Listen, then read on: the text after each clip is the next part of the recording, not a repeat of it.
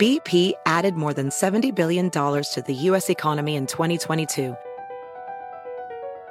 Investments like acquiring America's largest biogas producer, Archaea Energy, and starting up new infrastructure in the Gulf of Mexico. It's and, not or. See what doing both means for energy nationwide at bp.com slash investing in America. As a professional welder, Shayna Ford uses Forge FX to practice over and over, which helps her improve her skills. The more muscle memory that you have, the smoother your weld is. Learn more at meta.com slash metaverse impact.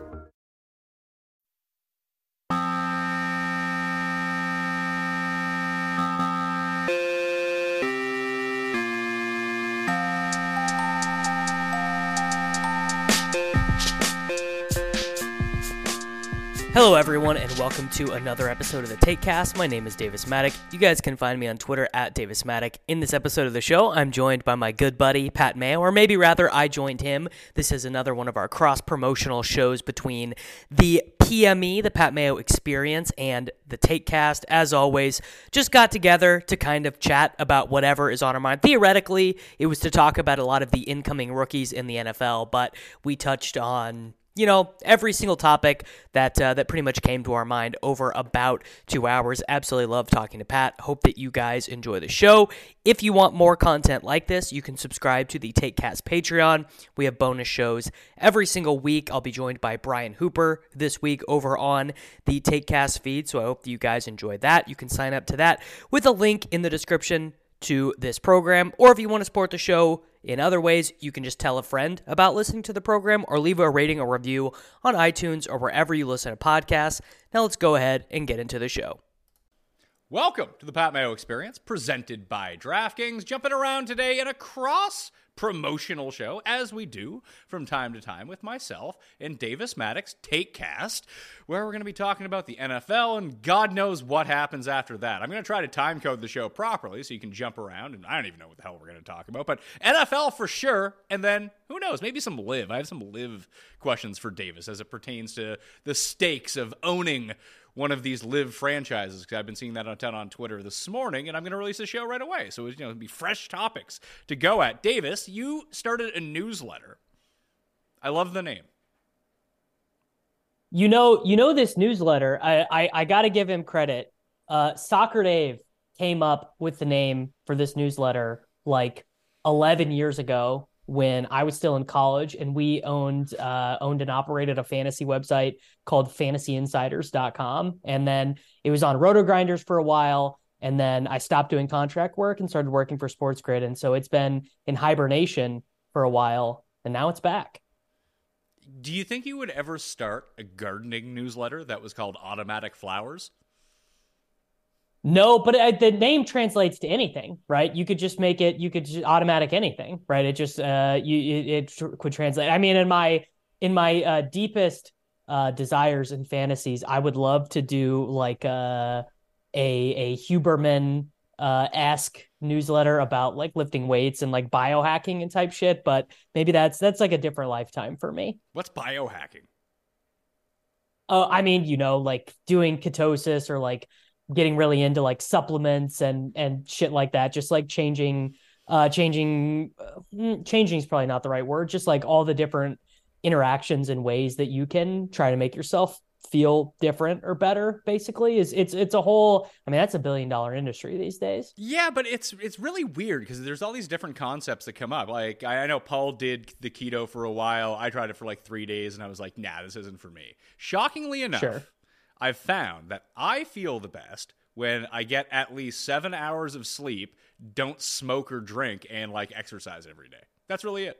I, it's it's shocking. I mean, really, I would say ninety percent of all of the health and fitness industry comes down to people in the modern Western world have a horrible sleep diet. They get too much blue light late at night. They're not tired. They're they're restless when they go to bed, and they don't end up getting eight hours of quality sleep, and then everything else just cascades down from that. If you're if you're not getting seven eight hours of quality sleep, your life is just going to be like measurably worse. Well, I listened to Pete and he was talking about getting the cold plunge pool. I think it was on with you when he was Yeah. on Take Cast last. I've been doing the uh, the, the cryotherapy.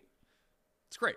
But like I have no idea. Yeah, it- I have no idea if it's a complete placebo or not. I know I feel like good when I come out of it, but I expect to feel good when I come out of it. So maybe if I just brought that like mentality into anything, I would feel good after doing it. I mean, I think there is a little bit of the placebo effect to everything, but it's not even, it's not really the placebo effect because what it is, is it's changing the levels of dopamine and serotonin in your brain. That, that is not placebo at all. That is an actual chemical reaction. The argument would be it's not actually the cryotherapy that's doing it to you. It's your brain's response to being like, I'm doing something good for myself and good for my body that I enjoy. So I'm getting a dopamine hit from that um i do i do the uh i do the cold plunges and the saunas and stuff and again i mean i'm not going to say uh obviously i am not a uh you know a phd scientist and but i What? i have done a lot of reading about it I well, put it this way: you, there's only one one PhD allowed on the Pat Mayo experience for any one given year, and you, sir, are not Tim Andercust.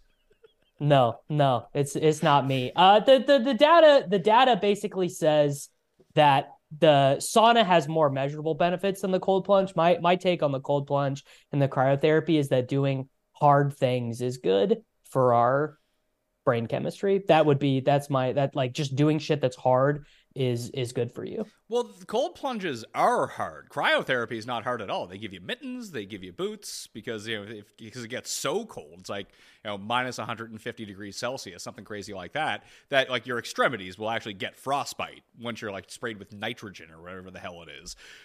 But the rest of your body can take it for like three minutes, whatever. You're in there for three minutes, and like the moment you start to like really feel cold, it's time to get out. I will say it, it has helped with like my hip has been awful. I think it was from like playing Yep. golf full time last year. It's only my right hip that it does decrease the inflammation, or at least my hip doesn't hurt anymore for like 20 minutes when I get out.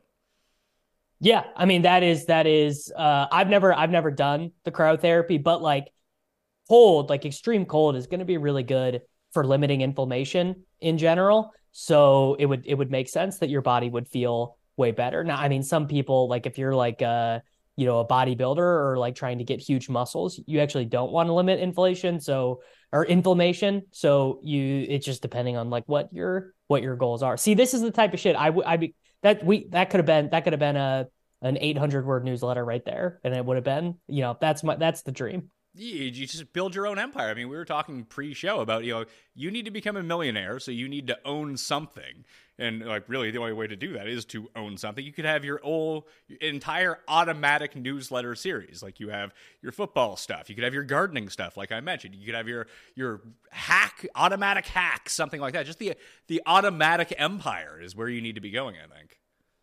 Yeah i gotta look i mean it's embarrassing dude i'm 30 years old i'm not a millionaire you know we gotta we gotta we gotta keep grinding pat because that is that's obviously the uh the eventual goal you're right you gotta own something though i mean that is probably the best advice in the history of either of our programs is that if you want to be really rich you gotta own something you're you're never gonna be a millionaire just working It's true. I mean, I was basically destitute until I started and owned Mayo Media Network, and now I'm a billionaire. So it's it's pretty easy.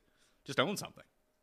See, I mean, and that could be you're you're like a whole thing. I mean, you already work like 18 hours a day, but but doing like uh some sort of I mean, you could you could write like an entrepreneurial book, you know, that would just be straight up passive income for you. I, although I guess the fact that you can't read probably limits your ability to write a book. I I didn't think about that. It's true, but you know, I, I've managed to be a professional writer for the past 15 years, despite not being able to read. So maybe I can just like fake it, like I've been doing the entire time anyway. I, I look. I would buy the book. I would. Uh, I would support it. I mean, you could. I'm. You could even find a ghostwriter. I mean, uh, Jonathan Bales did this back in the day when fantasy contracting was more of a lucrative I- business. He I, would. I saw. would I remember put his I, name. I remember this. He would like. Uh, he would uh, third party out articles he was contracted to do, and just like take the rate Yep. from it, like edit it or something like that. Yeah, basically, it'd be like he gets paid hundred dollars a piece. He would pay someone fifty dollars to write it, and and just skim that fifty dollars off the top. Brilliant business model. You could effectively do the same thing. couldn't we just get like chat gpt although i tried to get chat gpt to write my column this week for golf and like yeah, it was a nice base to work off of, but like it it probably took me more time to go back and edit what it wrote than just me writing it. yeah, I'm not I'm not a Chat GPT expert yet. I've not uh, I've not ponied up for the advanced subscription. Maybe that's maybe that's uh, coming soon. But I mean, the people who are good at it, like uh, Peter has messed around with it a lot and he's pretty good at it. Like he's good at giving it the right prompts. He's good at knowing what he wants to get out of it. I mean, obviously, I think that's a real skill. But I there there was just a report yesterday that um uh, one of these one of these big tech companies is on a freezing hire because they think these uh, like seven thousand positions that they were going to create can just be done by Chat GPT. So it's uh that that's all coming you know being being aware of and being able to positively interact with AI and, and get it to give you what you need is going to be like a real real skill. I, I, tried to get one to write in the voice of me, and it just started up, "Hey, what up, Mayo Nation?" I was like, "Oh no, Mayo Nation, Mayo yeah, Nation." I, so I, well, so I think that uh, I so the the version that's out right now is like Chat GPT four. Um, I think that there's probably like another iteration I my understanding is that the the crawl that the machine learning of like where it's at in terms of the date, it's not like 100% up to date, you know, Tuesday, May 2nd, Wednesday, May 3rd. Like it it it lags behind a little bit, so it's probably more difficult for like daily fantasy stuff if you were like okay give me give me the best picks for the wells fargo open. It probably is not quite there yet. But again i'm not i'm not a chat gpt expert. I don't i again do not have a phd in, in chat gpt yet. It sounds like you really need to work on getting some PhDs, pal. I gotta get I gotta get to school, man. I gotta I gotta like we you if you're not a PhD in something by the age of, if you're not if you don't have a PhD and you're not a millionaire by 30, like what have you spent the first 30 years on on this planet doing? You know, just dicking around basically. Well, I put in get Pat Mayo to ask Davis Mattek a question about fantasy football because I assume that's why some people clicked on this video. I apologize, but as an AI language model, I cannot directly contact individuals. All right. I guess I need to work on my prompting skills. I, do remember that being a thing. And I, I actually talked to two of my engineering friends because I was just away on vacation for like two and a half weeks. And we were talking about AI prompts that becoming a good AI prompt writer is going to be like that's something if people do want to if, if you got nothing going on and you're me from 15 years ago and all you do is like live in your parents' basement and smoke weed all day, you can get better and potentially set yourself up for a lucrative job if you got good at AI prompt writing. I mean, I would probably say that's like the number one thing I would tell someone who is like in college or in high school and doesn't really know what they want to do. I would say just yeah, get get really good at very specific prompting and question asking to any sort of open AI model because company I companies are already hiring for that, you know, like six figure six figure salaried positions of just basically being like uh, you know, Chat GPT figured this out. And and you know, programmers and coders are like 90% doing their work in Chat GPT these days. Because they're good at actually asking it questions, unlike me, where I can't get a like real answer out of it. No, I don't even I don't even think these people are you know above like internet literacy average at ChatGPT. It's just that ChatGPT can do all this complex coding for you automatically because that's like the easiest thing for an AI model to learn. It, to my understanding, is that basically anything that you would need to learn in these coding languages, ChatGPT already knows. And if you know the end result that you're looking for, ChatGPT can just give it to you. Again, to my understanding, I'm sure there's someone yelling at their phone right now, like, actually, sir, that's not how it works. Well, it's funny you mentioned that because, like, my, I visited my brother uh, when I was away. I stopped in with him for a night. He was working on this new project, and he is uh, basically a coder. He's built websites, built like programs for scanning medical equipment to put in hospitals, things like that. And he was like, "This is like." He started using like some, I don't think it was Chat GPT, but it was some sort of AI prompt to do all of his coding. He's like, "I thought this was going to be like a four week job, and like I'm done today. Like it's, it's yeah. over." Yeah, because I think if you because I think if you understand the programming language and understand what you're needing, what your end goal in the back end is, I, obviously I don't think it can do the entire thing for you. But I think again, there's like a manual process to coding where you have to like go in and type everything and get it how you want, and ChatGPT can just give you that framework more or less automatically. Well, I've been working with a company now. They want to start something in like the vein of like what Odds Checker has going on, or sure. whatever, you know, all, all the aggregation sites, basically, the, the great SEO sites uh, that have yeah. affiliate deals linked through them. And I was like, how long till like, because it does cost uh, even to get like a 300 word article posted on the web on somewhere like that. Like they do pay pretty well for those. Uh, and I'm actually shocked at how much they pay. I guess they must be like raking in affiliate money because their SEO is so good. But even like Action Network would be some something along a similar vein where, hey, who are the picks this week for week two NFL? You click on it, it's like, hey, here are the five best prop plays, and underneath the prop, it's like, here's what it, here's the odds at uh, at DraftKings, and here's the odds at whatever. And if you click through it, that site gets like 500 bucks in like perpetuity as long as that person ends up becoming a like high end player all of the time, or just has money in the site or is active. I don't exactly know how it works, but I was thinking like. How soon until we can get these AI models to write the previews for these sites. And then it's just a printing press. Like you your overhead would be like 2% of your revenue. I mean very soon right? Like extremely soon people are and sports are probably the best application for it because people largely are not tuning in or or reading or searching for sports writing sports betting sport you know dfs picks whatever. They don't really care about the artistry. They don't really care about the language. They they just more or less want the picks. They want the information. Like the information is more important than the the the language basically. So that feels like it's coming extremely soon. Like i i within the next year for sure there will be there will be a way to do that. And jobs are going to start being replaced by AI in that specific field like extremely soon i would imagine. Well that's another good reason to own something rather be than be the person who does the writing at the moment. It sucks though. I guess podcasting has and videos have really replaced sort of the longer form articles. And when people do go yeah. search something it's simply to what are the picks what's the information? That's all i want to know. But i remember when i started the reason that I was able to build up a following because I was writing these like 8,000 word NFL columns that were like, you know, in the Matthew Berry style, basically, or the Bill Simmons style. Yep. Like they were some sort of personal essay for 1,500 words. Then a little bit about you know, whatever's going on in football that week and how it pertains to betting or fantasy. And then you have picks, and then you have something else. And it all kind of relates back to football in some sort of way. But it would take like 18 hours to write. I'd be up all night doing it. It would probably take like 20 minutes to read. Like literally no one wants that anymore.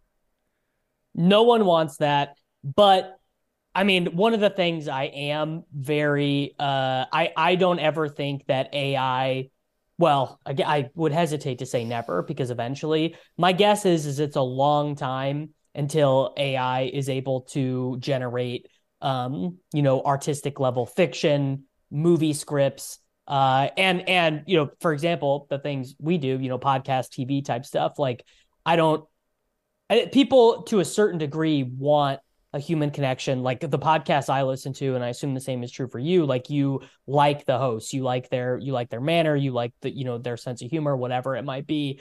And to me, like um, there are going to be some jobs, obviously, in entertainment that get replaced or supplemented by AI, but it feels like extremely human industries like that are probably more insulated from AI than you know manual labor and and uh, you know copywriting and things like that. Well, yeah, co- copywriting and just sort of the generic rinse repeat formulaic type writing that we sure. see a lot, like especially in our industry right now. That I think a lot of those jobs are going to go away once the AI can, like you said, it's you know I just prompted it to you know tell me who won the 2023 NFL draft. They're like, we do not compute. What is that?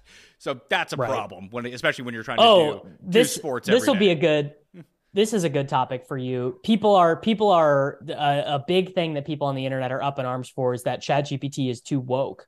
That that uh, it doesn't it doesn't let you it doesn't let you be mean to people. It won't compare people. Uh, you know, you ask it questions about like men versus women, and it won't it won't take a stance. Like uh, like basically, people are uh, the the a very a very vocal minority of of people who are too online are basically like ChatGPT is useless because it's too woke.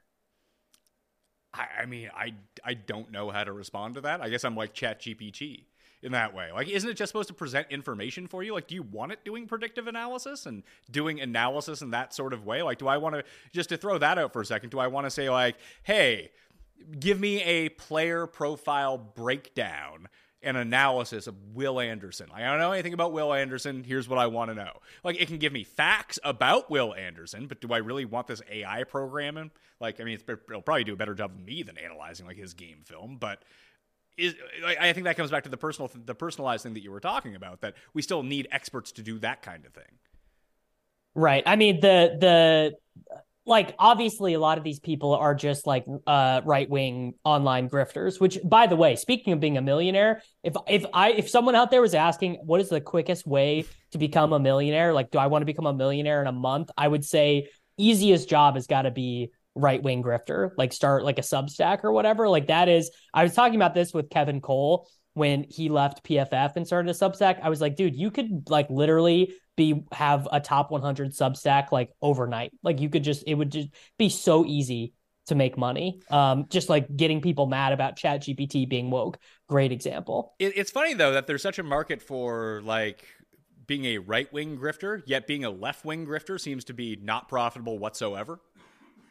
There are like a couple people who do it who are like uh you know um what is it the the Krassenstein Bros is that their name I, I, I think I think they do it it was more it was more popular obviously when Trump was in office because you could just get you could just get people mad about anything, right? Or or there was this big genre of people who would tweet things like I'm hearing Donald Trump will be arrested or or whatever, you know, and and that would, you know, drive people to their Substack or their YouTube or whatever. But yeah, there's definitely less money in left wing grifting. Although I don't, I there are certainly left wing grifters out there, but it's just not as profitable of a space. I well, think you're right. Well, I think it's not as profitable a space because I think that your extreme left wing peoples don't have any money.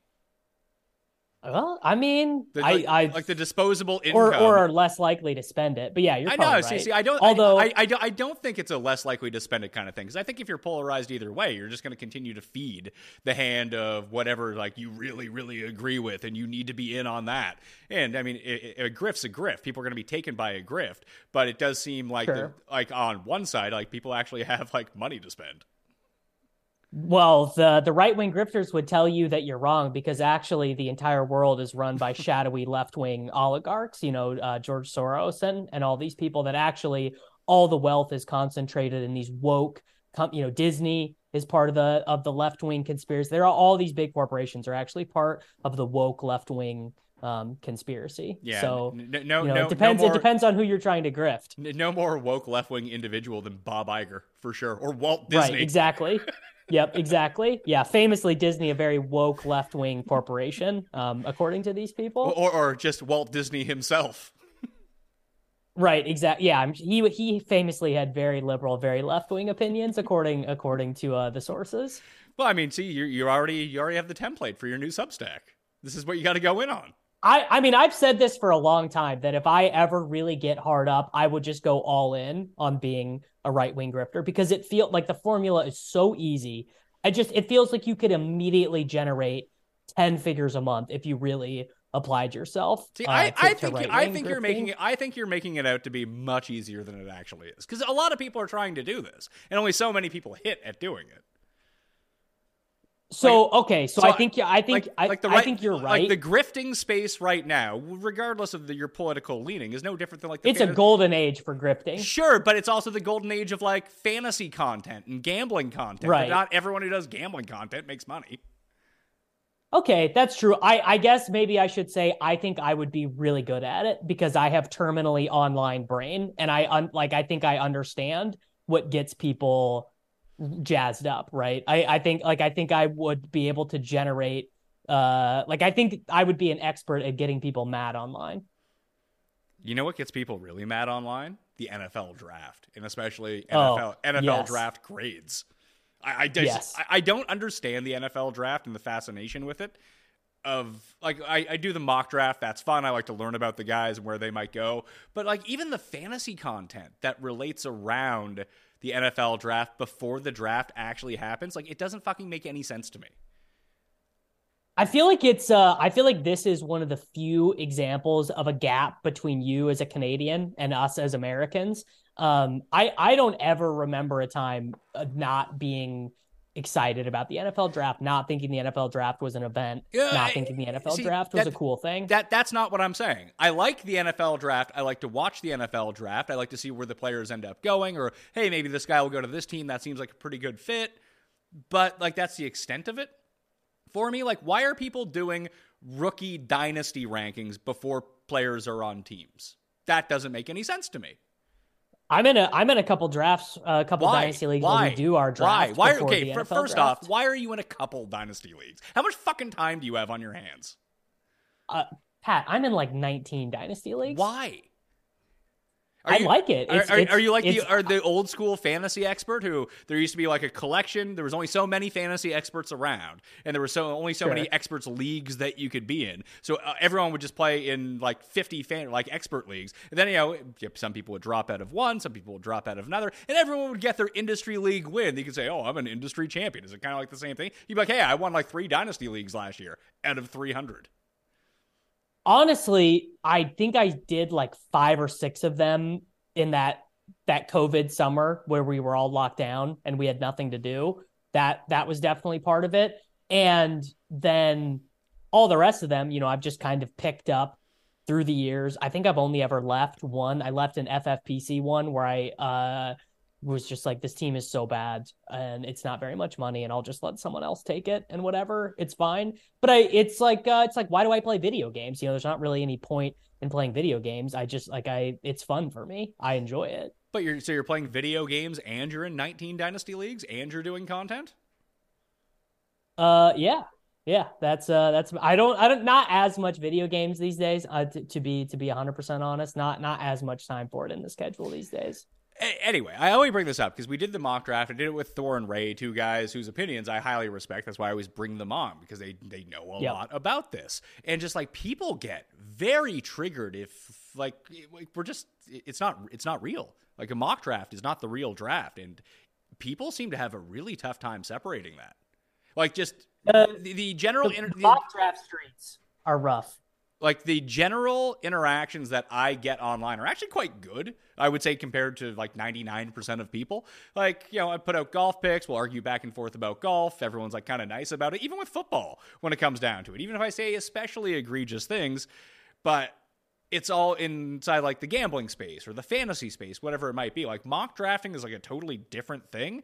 And like I, I'm starting to like uh, once I released the mock draft, I didn't even make any of the fucking picks. It was them who made them, you know, but it gets attached to me Right. because it's on my show. But like the fans of these teams are fucking insane. Like who are these people? Like what, what do they do Yeah. in their day to day lives that allows them to be able to afford the internet? Because it doesn't seem like they could hold down a real job. I mean, this is like this is like one of the secret things you learn when you uh you know mix into the real NFL fan base is that there are just a lot of like staggeringly stupid uh non well adjusted people out there just like living in the world you know? Like you don't know. Like that guy could be the guy who uh you know fix like change the oil on your car or or the guy who gives you your coffee at Starbucks or whatever. Like that guy could be someone who's like getting mad about his team getting mocked a player in the first round that he thinks sucks. And and that's the other so the other really funny thing about these mock drafts that people get so mad about is that these people don't know these players at all. You know, do you think people know how good or bad like Jalen Carter, the defensive tackle from Georgia is? They have no idea, but they just get so riled up. It's like truly unbelievable. Well, it was. I mean, I you can kind of see it in real time. My only real bridge to this is Cust, because Cust, he was talking himself into this guy he had never heard of two minutes after the, the Jets picked him in the first round. He'd never heard of the guy. Who the hell did they pick? What was his name? McDonald. Yeah, Will took a t- McDonald. Was that his name? Yeah. Yeah, Will McDonald. McDo- the, from Yeah. Iowa State. Yeah. So now all of a sudden it's like he's like, oh, I like that he's the fourth. Like that. That's like a big feather in this guy's cap. Is Cust is talking himself into it. It's like who cares? Like to see if he's good or not. They're gonna play the games. Uh, yeah, I mean, it's just it's all it's all just an exercise. I mean, we were just talking about tribalism with right wing grifting. It's it's the same part of your brain that's getting accessed with your football team. It's it's no it's no different. It's my team is good. Anything they do is good. It's all going to work out.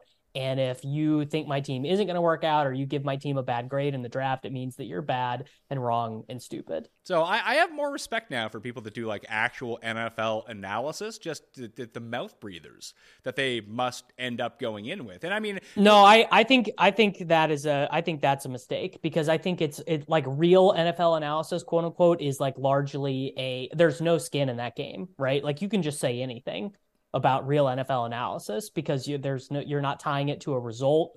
You're not tying it to uh, like a specific outcome. It, there's no skin in the game. Well, maybe that's why I was more drawn to fantasy and gambling over this sort of thing when I first started to get in because I felt like I didn't have the expertise in order to be like an actual football evaluator. Like you can see what you see and know what you know, but I'm not going to understand it on the same level as you know guys that coach or whatever. But it's funny that I think that I can do the same sure. thing. Like when you look at what the Texans did and giving up all that draft capital for Will Anderson. Like I'm not a GM, but I do you understand how value works when it comes to these sorts of things. That's where I wanted to start. Like, what the fuck are the Texans doing? Do they think they're going to be good next year? They're just biting, dude. That's it's like I, I I think the Texans have become um, you know, there there have been other laughable organizations. The Jets were one of them for a while. The Lions were one of them for a while. I think the Jets are the new.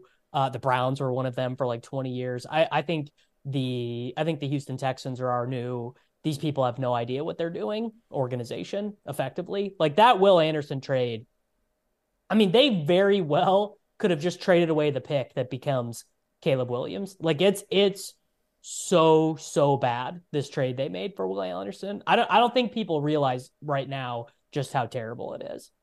I, I think you have to understand how terrible it is because they're a terrible team. What they need to do is replenish everything. Like even it's funny how it works out. Like for the capital that they gave up to get Will Anderson, and we said this during like real time on the show when I was doing it with Jeff and Tim, that he kind of needs to be a Hall of Fame player to justify giving up that much. But, I don't even. But, but even. I don't if, even hold on, hold on. Even if he is a Hall of Fame player, it probably won't make an impact to the Texans' yep. overall being good. Like he'll probably be on another team by that point. yeah, I mean it does. Like literally, we we have an example of this. JJ Watt was like the best defensive player in the NFL for what, like six years, probably. Like he was just like on, like kind of until Aaron Donald took that mantle from him. And it did not make an iota of difference to the Texans. They were either terrible or a, a wild card playoff loss exit every single year. And they had you know Watt uh, he was like you know getting like 16 sacks. He was just he was playing like every snap of every game. And it just it did not matter in any way shape or form. Uh, and I and people bristle against this by the way. This is one of the things I've I've found that people hate the most about the NFL now is that really nothing about the other 52 players on your roster matters if you are you know B B minus or worse at quarterback. You are completely disqualified from winning anything that matters. And people hate that idea in in a, a, team game. They they just really do they really bristle at the idea that because you don't have Patrick Mahomes like it just is not nothing matters really like you know well, and people I, hate that. I, I would push back on that but I think that 90% of the time that you're right about it. I think what we've seen San Francisco do over the past few years, and obviously they didn't win the Super Bowl, but if Brock Purdy doesn't get hurt against the Eagles, I don't know if they beat Philadelphia, but it's like a real game. Now, he was out there throwing like left-handed because that's all they had left to go on. That if he can just play that game, maybe the result is a little bit different. And then we're talking about this a little bit differently. If San Francisco built from the trenches out where they have all of these excellent skill position players. They have an excellent D line, an excellent O line. They went out and they get a running back who, who don't matter whatsoever. They have a good secondary. Just the only like weak part of their team is their quarterback. And it's not like he's a shit quarterback, but he's like, you know, sure. playing like the, the 49ers, play, the 49ers like, are, are the counter. Sure, sure, they are the counter, but we see these sorts of teams like the the Bronco Peyton Manning Super Bowl champions. Like you're gonna see these teams that are just constructed as 52 guys and a quarterback who's just there, like the Dilfer Ravens.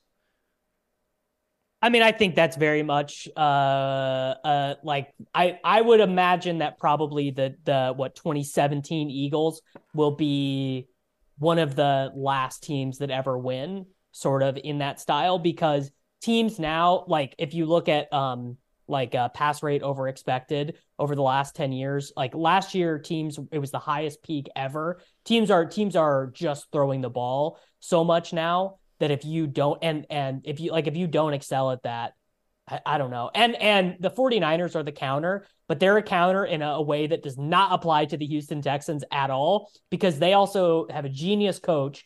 And I mean, they have like all world players at all these positions. And the Texans are not that, right? The Texans have zero all world, you know, I mean, they'll have zero players make the all pro teams this upcoming year. Well, that's sort of the reason why the trade stinks so much for them because in order to Yes. in order to do that build, like yes, having Will Anderson for everything that I can gather that he's going to be very good, that's great and everything, but you kind of need like if he's an A, it doesn't make it, it's not going to help you all that much that if you have four guys on the defensive line you have this one a plus player and four guys there are three other guys that are c minuses. You kind of need like four b four three b's and an a plus. Like that's the san francisco model of doing this. Like you put nick bosa in the center eh, but surround him with also other very good players that if it's just will anderson i just don't know what that does for you. No, I mean, I think I think it's one of the worst trades. I, I mean, I can't. I, I guess like all the really bad NFL trades came before I was like even aware. Like the Ricky Williams trade happened when I was in middle school. The Herschel Walker trade happened before I was born. Um, these are like, but we like the the I- honestly, I think it's worse because now it's 2023 and we have such a better understanding of what leads to winning and how important draft picks are and how important that cost controlled labor is. Like, not only did the Texans give away all that draft value, but they also gave up three picks that were going to be guys on rookie contracts that they're going to have to fill in with guys on vet contracts. It's just, it's really, it's terrible, man. I, I, I, if I was a Texans fan, I would be, I would be punching air. Like, it's so bad. And it's funny because Arizona seemed like they had because Kevin Cole was on with me, and we were talking about who has the worst roster in the NFL, and I was like, I kind of think it's the Cardinals. Like just with their lack of depth, they're no good. They're only like true elite skill position players. DeAndre Hopkins, who now looks like he's going to go back, but he's old, and Kyler Murray's hurt and may not really be all that good anyway. But this trade kind of shores up a lot for them. Into like they're doing what the Texans should be doing. Yeah, and the the the Cardinals, by the way, I mean, they could be in a fascinating position at this time next year because Cardinals are drawing pretty live to get the number one overall pick next year, one one way or the other, right? Either either from their own pick or this pick they just got from the Texans. And if they do have that number one overall pick, like they're gonna be, you know, maybe Kyler comes back in week 12 and and and with a new coach who's not Cliff Kingsbury, he looks like a world beater, and maybe they decide to go ahead with him. Or what do you do? What do you do if Kyler, you know, has complications? You decide he's not the guy. He's owed two hundred sixty million dollars. Like, what what is Kyler Murray's trade value like? I don't know. It but it becomes it becomes a fascinating exercise for them next offseason, I think. Well, they've already they already ended up taking Murray when everyone said that they weren't going to take Murray because they had uh, Josh Rosen already selected in the first Right. round from the year previous. But this does create an interesting path. Like, I don't know, you probably wouldn't want if Kyler. Let's say Kyler comes back and he's no good. And they do want to move on. They end up with the number one pick, and they do identify Caleb Williams. And listen, we're still 12 months out from the next NFL draft. That maybe it won't be Williams who is the number one pick. Like he, this happened to Matt Leinart. He went back to USC, and all of a sudden he was the fifth pick instead of the first pick, which he would have been had he have come out the year previous. Uh, not that he could come out, but a lot can change in a year based on how we like. Who is the who's the receiver the Patriots got in like the sixth round? Like wasn't he super highly ranked on everyone's draft board before the year? Now he just fell. Uh, well, there were uh the the big guy, the big guy who is that guy this year is Kayshawn Booty, who got drafted by yeah, who got drafted by the Patriots in the sixth round. He was like two years ago or three years ago, he was the number one overall high school recruit, and he had a really good sophomore season at LSU, and then he got hurt. And there's like behavioral stuff, but yeah, like he cost himself a bunch of money by not being able to come out, basically. But because you have this these salary cap implications tied to each of the draft slots, not that you're not going to end up paying the number one pick a lot of money. It's obviously going to be a, a large portion of your cap, but you could feasibly, if you couldn't get like maybe someone would trade for Kyler Murray and you just get cents on the dollar for whatever it is, if you could shed some of the money that goes towards your salary cap. But if you did draft a quarterback at number one, could you feasibly have both of them on your roster, even if Kyler Murray was the backup, if you couldn't get rid of them? Or would it be better just to cut them and take the dead cap? I mean, I'd have to look into the specifics of Kyler Murray's contract, but that becomes it becomes pretty onerous to hold uh two guys at the same position and you can only play one of them. Oh, I under, uh, I so understand that, but if you wanted to move on anyway, and you're like, hey, we've identified Caleb Williams as Trevor Lawrence or Andrew Luck or one of those type of number one overall picks, like, oh, that's that's a guy, and he's going to be amazing. If we don't get him, our franchise is not going to be good in ten years, and they only come around once, what, every four years, five years, whatever it might be. But it does seem like that's the buzz around Caleb Williams right now. Maybe that's not going to be the case in 12 months' time, like I said. But you can't pass that up, I don't think, if you're any sort of franchise and you try to figure out the rest later. So Kyler Murray, if they cut him after next season, so in 2024, it's 81 million dollars of dead cap.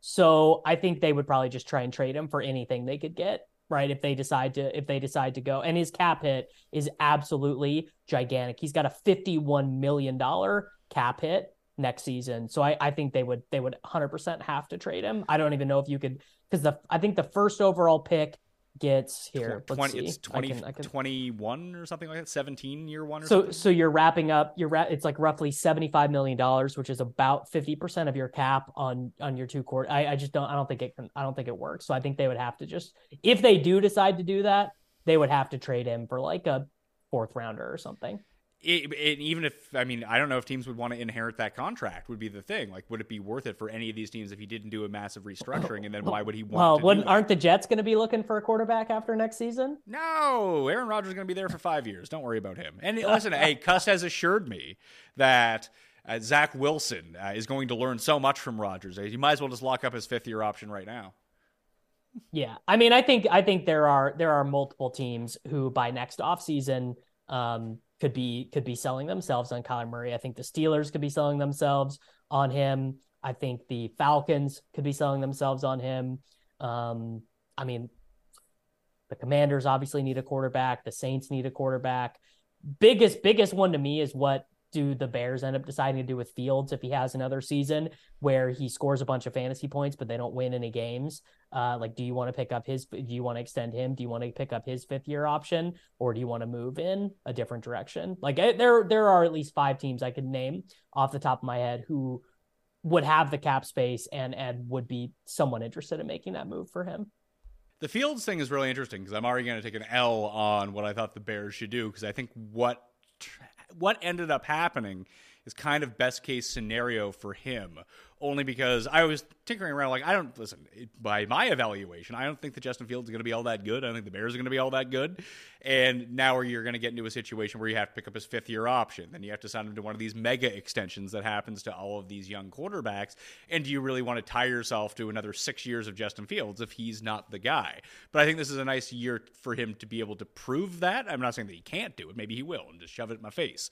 But they they did end up with the number 1 overall pick. But I thought that if they could get anything for Fields that then they could use the number 1 pick on a quarterback and rectify that situation reset the rookie contract clock at quarterback and try to build out from there because it's not like they're going to be one year all of a sudden like hey we're really really good now it doesn't seem like they what they went out they got DJ Moore they signed D'Onta Foreman and they signed two linebackers. Like, great, I, you're not going to be awesome, even in a weaker NFC North. However, what actually ended up happening, because it didn't seem like any of these quarterbacks were like true game changer type quarterbacks, that if Caleb Williams is and Justin Fields does stink this year, the Bears have Carolina's first pick. So if Bryce Young's not good, then Carolina could theoretically have the number one overall pick next year, which would be the Bears, or the Bears themselves could have the number one overall pick again next year. Not likely, but there's a percentage chance that this could happen. That all of a sudden you now get the better quarterback, reset everything again, and now your outlook actually looks really good for the future. I mean, there are a lot of different ways it could break good for the Bears. They also, I mean, they actually have uh like NFL wide receivers on their roster now in a way that they did not last season. You know, uh Equanimeous St. Brown and Dante Pettis were like running a bunch of routes for them. Um, they got him a tackle. So like maybe uh Justin Fields, Justin Fields has the worst percentage of his dropbacks turning into sacks of any first or second year quarterback in NFL history. No one has been worse in the history of the league at taking sacks than him. So I think we're going to find out this year, like how much of that is on him, how much of that is on the offensive line. I mean, my guess is a huge percentage of it is on him. They, what they could, what could really happen is they could really nut out and Fields could play well enough that other teams are interested in him but not so good that they want to give him the mega extension. They get the number one pick by hook or by Kirk, or even the number two pick, you know, because Drake Maye, the University of North Carolina quarterback, is also supposed to be quite, quite good. I've got less strong opinions on him than I do on Caleb Williams.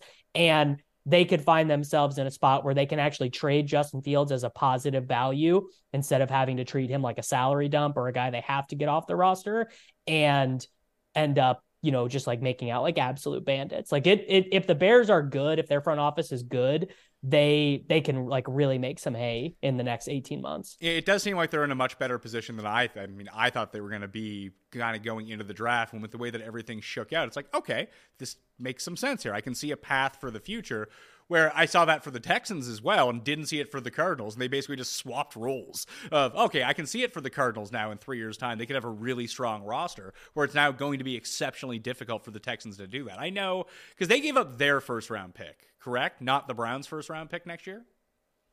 Yes. That's there crazy. was, there was, conf- there was, yeah, there was. there was confusion in the initial reporting where people thought it was the Browns pick, but it is it is the Houston Texans pick, which just I mean, it I don't know, man. I I would just I mean, imagine being a Houston Texans fan. Imagine it. It's got to just be one of the bleakest existences in professional sports fandom. It's it's just terrible. I don't really have any sort of evaluation on any of the quarterbacks that are coming out, but I think if it was me, I would have taken Anthony Richardson first. Just swing for the fences. 100%. Like either this guy's going to be fucking amazing or he sucks, and you're going to know pretty quickly. and you're going to have the number one overall pick again next yeah. year. So if he really is as bad as his doubters and his haters say, which I disagree with, I think I think he probably is going to end up being the best quarterback of these four guys. I mean, Levis fell all the way to the second round, but he was talking about mock drafts. People people mocking Will Levis, you know, in the top five picks, including me. Hey, I, I put him up there in my I, mock draft. I I, I, I bet him to be the number one pick like four weeks ago. Didn't work out. Wasn't even the first pick. Funny enough, wasn't even the first pick of the second round. Mayo, I got I got unbelievably lucky um, betting on on some of these hunches. So I bet on him to go exactly to the Tennessee Titans, thinking that the Titans would would trade up to get him at four or at three, and ended up backdooring eight to one exactly to the Tennessee Titans in the second round. So you must have been like full of glee when the draft was breaking down when the Titans are sitting there, what were they at? 11? Was that their pick? 11. Yeah, 11 be like, oh, holy shit, this is going to happen. And then it doesn't happen. You're like, oh, man. well, the, the biggest wager I placed was under uh, four and a half quarterbacks to go in the first round. Not because I was a Levis doubter, although I was, but it because to me, Hendon Hooker had like literally a 0% chance of being a first round pick. Uh, but the so the Le- all all the Levis bets. Uh, now I also made very similar to you. I made other terrible Levis bets. You know, to be the second pick. Uh, you know, all, all this stuff. So like I I I didn't like I didn't I uh, I did not make millions of dollars on the NFL draft, but I I got basically I got bailed out by Levis going to the Titans. I think that the only way that over four core four and a half quarterbacks was going to hit this year is if the Raiders had taken a quarterback at seven and then all of a sudden four of them are off the board in the first seven picks. And then you have every other team that kind of wants a quarterback jockeying to get back into the first round in the 20s to take hooker. Like that was the that was the out it, it was like. Min- Minnesota at what was it the I think they ended up trading up or whatever but Minnesota at 23 was the the team that people kept consistently mocking Hendon Hooker to but I just was looking at the Vikings roster being like their defense stinks Thielen's gone. You know, they got nothing. Like they like, yeah, I I I I don't know. I mean, people I I do I find um these people who treat uh draft betting as like just this cash cow to be pretty disingenuous because you one, you can't get that much money down. You get limited pretty quickly. And two, I mean you're you're betting on tweets. Like you're just you're just betting on tweets. Well, you are you're, you're, that, you're better off believing the tweets than you are Reddit boards, I think. I actually think the move uh, and I, I obviously I'm gonna forget this when it comes down, uh, when it comes down to getting draft bets down next year. I think the move is just to bet a lot of long shots early, like bet a lot of ten to ones, twenty to ones, things like that, and instead of chasing steam, right? So a great example, Will Anderson at one point was like 10 to 1 to go to then he was 3 to 1 then he was minus 250 and and i was like oh this is a lock. You know will anderson is going to uh you know the the tech he, he's on uh, uh kay adams show saying the texans are going to take me. I'm so excited how they're going to use me. And he does end up going to the texans but in a way that no one predicted. And betting that at 10 to 1 you actually you're like, well, I didn't win, but I got closing line value and my bet was like directionally accurate. But betting that at two to one or at minus 200 is like a terrible wager. So I'm really trying to reinforce that to myself next year. It's just, just if, if you kind of accept that a lot of these bets are going to lose anyways, you should be betting them at, at the longer pos at the longest possible odds. So essentially, it just becomes golf betting. Uh, yeah, I mean, uh, oh, uh it's it's like golf betting, but let like in golf betting, getting closing line value feels good. Like when you it, bet a guy, but it, but it also really doesn't mean anything because you could be like, oh, I bet like I have Gary Woodland this week. I bet Gary Woodland at ninety. Sure. At 90 to 1, I see that he's already down to 66 and 60 in some spots. Like, it doesn't make it fucking like great. I got 30 points of line value. Like, whatever. If I had bet him at 60 to 1, I'd still feel like pretty happy if he won. But he's, he's not but gonna, if you're, he's not, not going to win. If, but if you are consistently getting good numbers at open, like your consistently your numbers are getting worse after you're betting them, you can at least be like, well, you know, the other uh, billions of people on earth who are betting on golf think that I am onto something here, which is probably good. Yeah, but I never win. So this this happens all the time. I'll get on a guy and I make like a very strong case for him, and I'll bet him, and then I release the show, and then his number goes haywire. Am I really getting closing line value, or am, or am I the product of making that happen?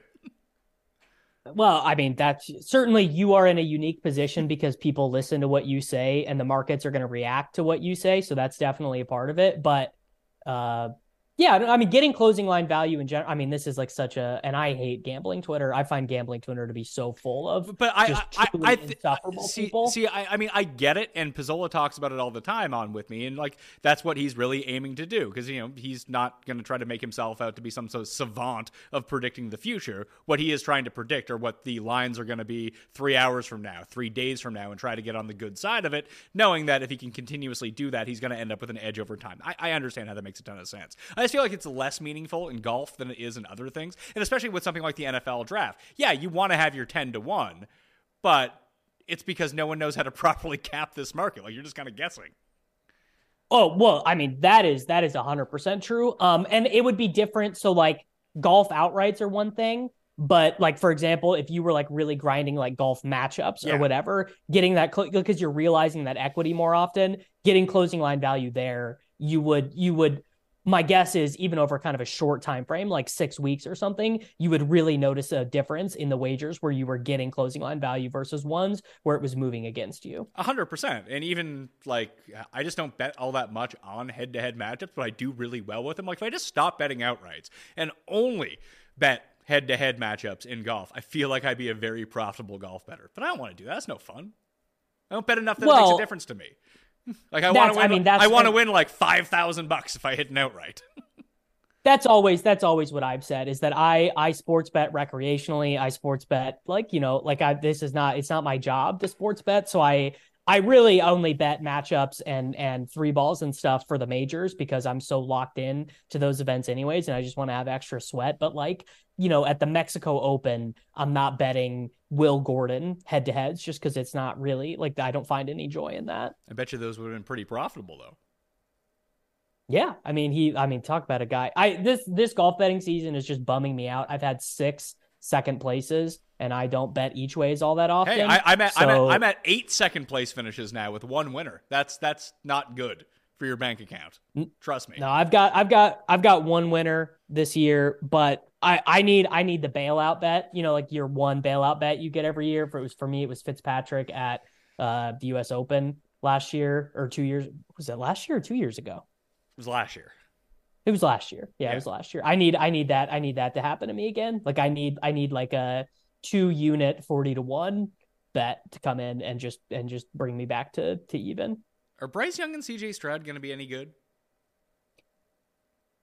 I mean, again, like you're you're sort of asking a person who is not going to like I I my I'm not going to say they're going to be bad. My read on both of them is that I'm worried about Bryce Young's both height and his weight because he is just going to get like you just are going to get hit a lot playing behind a bad offensive line as a rookie and you can weigh in at what what he ended up weighing in at like 201 at the combine or whatever but that's a fake weight. That's not going to be his playing weight. You so know he trained for so, 6 so he was suffering from inflammation those days. If he had been in the cryo chamber he would have weighed like 178 uh, I, I think I think he was suffering from uh like like four protein shakes a day for 6 weeks I, I think was more the vibe that he was going for. And Stroud, again, the people who do scouting for a living kind of comp him to like uh Derek Carr. You know, yeah, like a Carr, a Cousins, you know, like one of these guys who is like pretty good when he's on script, not so great outside of uh, you know, what the play design is now. The big unknown with CJ Stroud is he didn't run at all in his college career until his final two games, the college football playoff games, and he made multiple like 20 plus yard runs, like difference making plays that ended up changing the game. And when he was doing, you know, his combine interviews and everything, he was like, "Oh yeah, like I can do that. I kind of wish I had done it more just to put it on tape for people drafting me." And if that if he brings and, and for example, Fields was the same way. Well, Fields really did not run at Ohio State. Maybe that's just a part of their game plan. It, it's a like I mean, I have a show that I've already re- recorded with Sealy breaking down like fantasy running backs for the upcoming year, and he's like, "Well, you can just basically pencil Bijan Robinson into 350 touches." It's like Atlanta doesn't throw to running backs at all. Like just because you're a good pass catcher out of their backfield doesn't mean they're going to throw to you. Maybe Ohio State's offense is geared very much the same way, where they don't want their quarterbacks to run. All of their design is just for pocket passing, and that's going to be it. Because you're right about Fields at Ohio State, didn't run much. Like Josh Allen wasn't a prolific runner in college like he is in the NFL either. Well, Josh Allen just straight up stunk ass at Wyoming. Like anyone, anyone who wants to do the revisionist history on Josh Allen is wrong he it's not to say the Bills were wrong to pick him because clearly they saw the vision. But and Josh Allen, even as a rookie, was like he had more interceptions than touchdowns. Like he was horribly bad. Sure, but, but you, now, know what? In, in, his rookie year, no one thought that he'd be playing that early. But you could see. I mean, I, I you could see it. You could, yes, you could see I, it. You're like, oh shit. Yes. no, I totally, I totally agree. Like you could look at him, you can, and you can be like, okay, just because he can't do this doesn't mean he can't do X, Y, or Z, right? And I think the issue with with Young and Stroud is people look at them and they're like, that just kind of is what they are. That you know, there's not there's not like Bryce Young is a, a, really good, accurate passer, good decision maker. But like, what makes but, what makes Bryce Young any different than Tua? Right. No, exactly. I think you're right. Right. I, I, I don't I don't disagree with what you're saying at all. And obviously what we saw with Tua is you got to put him in a very specific context to succeed. That context being having two of the 10 best wide receivers in the NFL. And that is very much not the situation that either Young or Stroud are coming into. Stroud is going to be fascinating because if you look at uh, the four players he completed the most passes to when he was in college, all four of them are going to be top 20 picks in the NFL draft, right? Smith-Njigba, Garrett Wilson, Olave, and Marvin Harrison Jr. might be like the second freaking pick next year. So how does he do when he's not throwing to literally like all universe wide receivers? Yeah, it'll be difficult. Listen, not every first round wide receiver ends up panning out and being great. At least the guys in the NFL even if they weren't first round picks, they could have been undrafted. But the fact that they're playing in the NFL usually makes them pretty good to begin with. Like I right. think, I yeah, if they all end up being as good as Garrett Wilson was last year, and all four of them have these amazing careers, then yeah, that's and Olave Olave was pretty good too. I mean, was Olave really good? Because I feel like a lot of Olave was, oh my God, look at these air yards, which like 30% of them came in one game where Jameis just took five step drops and threw it as far as he could in the general vicinity of Olave. And none of them were going to be fucking realized because they were like 10 yards over his head. I mean, he had 72 catches for 1,000 yards and four touchdowns in 15 games for a team where he was the only real passing option, right, sure. Mike? So he had all the volume. I mean, the sec this is actually absolutely fucking insane to look at. Alvin Kamara was second on the team in receptions. Juwan Johnson was third. The only other wide receivers with over 20 catches on the team Tre'Quan. were undrafted free agent Rashid Shaheed and Jarvis Landry. I forgot about that. I forgot that they had Landry for a bit. Shaheed's fast. Shaheed is fat. I mean, Shaheed, I think, is actually like probably going to stick on their roster and be kind of a difference maker for a while. I, I personally am pretty impressed by any 22 year old who can come in for the NFL and be a thousand yard wide receiver in like a pretty bad offensive context. Like the rest of the offense was really bad. I'm not saying that he's bad, but I think that his stats may have been inflated by just the monster target share that he ended up with. Yeah, but targets are targets are earned, right? I mean, I, are, are they? Here's, here's, our, here's our guy that we picked in the first round, and Michael Thomas got hurt, and Jarvis Landry is decrepit, and we have no one else to throw to. We'll throw to this guy. but there are lots of other guys who, even in that same context, can't can't earn targets, right? Like Drake London. I mean, there like are Drake London earned a ton. Yeah. He just didn't catch any of them. I mean, there are there are just lots of guys who who play every down who are out there all the time and just never never earn targets. Sure, right? sure, mean, but uh, now, but now we're comparing Chris Olave versus Kirk Kirkwood or where the hell that guy's name was, and Tre'Quan Keith, Smith, Keith like Kirkwood or whatever. Yeah, g- general losers that have been on the Saints for years. Yeah, I, I I guess I would just say, I mean, maybe this is like a philosophical difference, but between how you and I are are watching these guys, but I I think Olave is is pretty freaking good. Not not as good as Garrett Wilson, not as good as Garrett Wilson, but still pretty good. Sure, I'm not saying that he's a bad receiver, but when do we think Michael Thomas comes back? He, he said he's going to come back, but like, is he going to play?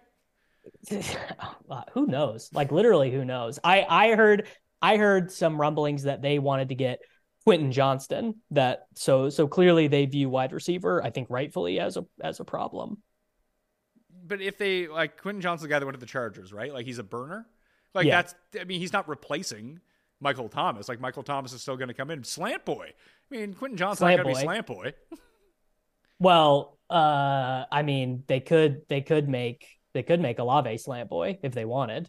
I suppose they could if they wanted to go down that route. But if Michael Thomas is going to come back, at least you know that he. Even at the beginning of last year, when he was catching those touchdown passes from Jameis, it's like, all right, he, can still do the one thing that he always did really well, just he couldn't stay healthy. I guess that's also a thing that he does really well is not stay healthy. But if you bring back Thomas and you have Olave there, you can find Shaheed as the deep guy. I think their offense is going to look a little bit better with Derek Carr. Like, not that I think that Derek Carr is like, but you kind of, I kind of brought him up when we were talking about what CJ Stroud could be. And CJ Stroud could be completely different. We saw this with Herbert in his final game, the final bowl game. All of a sudden, Herbert started running. It was like, holy shit, who's this guy? Because he wasn't doing that Yeah. all year long at Oregon. Then the final game, it's like, oh, he can run?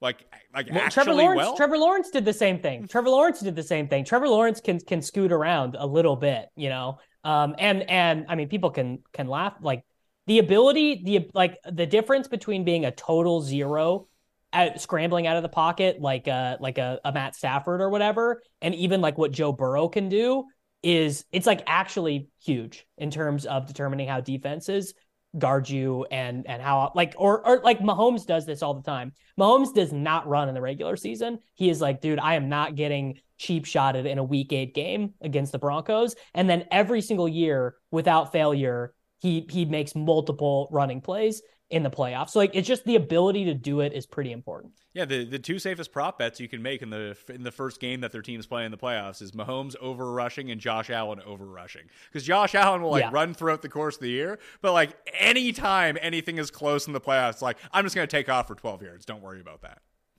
I'm I'm loving I'm loving these stories coming out of Buffalo now where where his coaches are like, yeah, Josh, like you got to stop doing this. He's like not. maybe He's on not. First and he's, ten. he's not going to stop. He can't help himself. Literally no chance. Literally no. ch- And I actually think you don't really want him to. Like if you like you don't.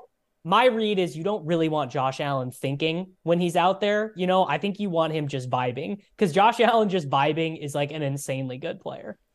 Eh, but he's you have to get the lucky break that when he does the really boneheaded thing that you know that he's going to do that it doesn't cost you when it happens like the fumble goes out of bounds or something like that Do you remember? Do you remember The Houston the game? playoff game Yeah. three years ago when he when he lateraled to the fullback? That is one of my it's one of my favorite. It's like obviously such a a small play in the context of the NFL, but it's just like I don't know. Like if I was a Bills fan, I would be so into that. I'd be like, I will die for you, Josh. Like whatever. Like just because you uh, the thing about Josh Allen is you can tell he's just like a hundred percent a gamer all the time. Like he does not care about getting hit. He is just always trying to make something happen. and the fact that he took that hit against the Jets and whatever it was like week eight last year, like that fucked him up for the entire year. He was not great after that. No, no. He it, what was it? He had like an ulnar injury Yeah. or whatever after that, and it was like a very marked difference. But he- like you know, he's not missing games. You know, he's he's out there, he's grinding. I I love Josh Allen. He's a he's a good he's a good player. Plays in the Pebble Beach Pro Am every year now too. Yeah, him and Rodgers. Although although word on the street is is that Rodgers is uh is a sand sandbagger. Yeah, yeah, okay. It, it does not shock me that Aaron Rodgers is secretly awesome at golf. No, no. I well, awesome might be over overplaying it, but he's pretty good. Like he's probably what, like a five, something like that. Like that's pretty good when a lot of your year is dedicated to playing football and not playing golf four times a week. Yeah, I think he's I think he's a five who has an official handicap of like I remember this from the match. I think he's I think he's like a an eight, a USGA eight, but I think he's probably more like a five. That's still really good for a Oh, it's unbelievably golfer. good. yeah, I mean, I I can't even I I truly cannot even imagine being uh I I can't imagine being an eight, let, let alone a five. Well, I, I do want to talk about the running backs, uh, like Robinson going eight, Gibbs, Barry Gibbs talk show going number twelve. What the hell were the Lions thinking here? Like, yeah, may- maybe this is the guy that you want. Why did you have to take him there? You could have turned twelve into more picks and still gotten him. I mean, no one, no one knows, and and there's definitely an element of, uh, you know, me thinks the lady doth protest too much because the entire day after, the entire Friday and Saturday, they were, you know, speaking to all these NFL mouthpieces, you know, Tom Pelissero, Rap Sheet, all these guys, and they were like, oh, you know, the Texans were considering taking him at three, and uh, the you know the Cardinals were maybe going to take him, and Well, you know, we you know were you we were That- afraid we that- were. That's great. Let, let, let, let the Texans take it. Let the Texans trade the Will Anderson deal and take a running back instead. Good. Right, exactly. And and then and then you know there was the classic, oh, you know, we view him as more than a running back. We we think he can play in the slot. We think he could be, you know, X, Y, and Z. It's like th- th- this is the same playbook every time a team takes a running back in the first round is they try and pretend that they're not a running back for some reason, you know. I, it do- doesn't make any sense to me. Then they took a, f- a fucking middle linebacker at the 18th pick.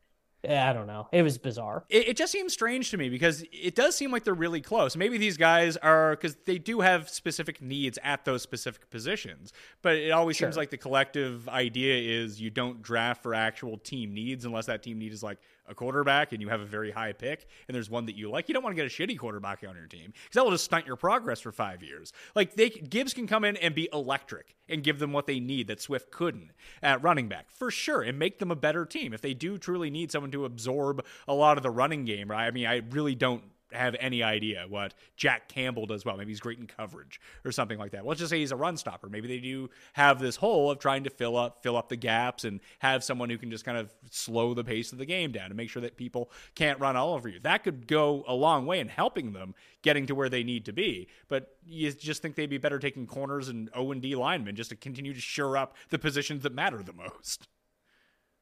I mean, that's just just pretty much like analytics front office 101 is that you want to be drafting guys at cross, you know, you want as much cost controlled labor at the positions that impact the passing game as possible. So edge rushers, cornerbacks, uh, you know, tackles, stuff like wide receivers. I mean, I this was a pretty unpopular opinion. No one seemed to buy this. I I thought the Lions should have taken one of these wide receivers. Um, specifically, I think Johnston was a good fit for them because the the range of outcomes for Jameson Williams is like pretty wide at this point. I mean, he this is true. He came back from the ACL last year in week 11. How many just off the top of your head, how many passes do you think he caught? Well, I had him in fantasy. He's he's on my like keeper league team, and I almost tra- Sure. and I almost traded him. I actually did trade him by accident to someone else when I was trading Javonte Williams. It's tough when there's a lot of Jay Williams around, and we got that worked. I get out. it. We got that worked out. Uh, so uh, Jameson Williams was returned to me, and Javonte Williams was left off my roster. But I don't know, eight catches, nine catches. One. He only had One catch. You only, he only had one played- catch last year. Yeah, he had like a 43 One yard catch. touchdown. That was it. That was his catch. That was his he only- played 70 Hold on, that, that was his, His only o- catch. That was his only catch last year. I was I was stunned by this too. Like in my memory, what, he did- was more involved. Do, do you think he bet the under on himself? Maybe he did. I don't know. But so the start to his career is he comes in with a torn ACL. Oh yeah, He plays catch. 78 he he plays 78 snaps in 6 games, one catch for a 40-yard touchdown, then immediately gets suspended for 6 games. Now, I I don't I, I don't know this, but my guess is is that when you're suspended, you you're like, are you allowed to be at the team facility for like training camp and and and and all that preseason games? Like, is he allowed yeah, to play pre- in the preseason? Yeah, he's allowed to play because Watson played in the preseason last year. That's right, he did. Okay, so that changes my feelings a little bit because I think being away from the team entirely, that's that feels like a huge thing in his developmental curve. But it's still a very inauspicious start to a career. And I, I thought they had a great chance to add a guy who could come in and play.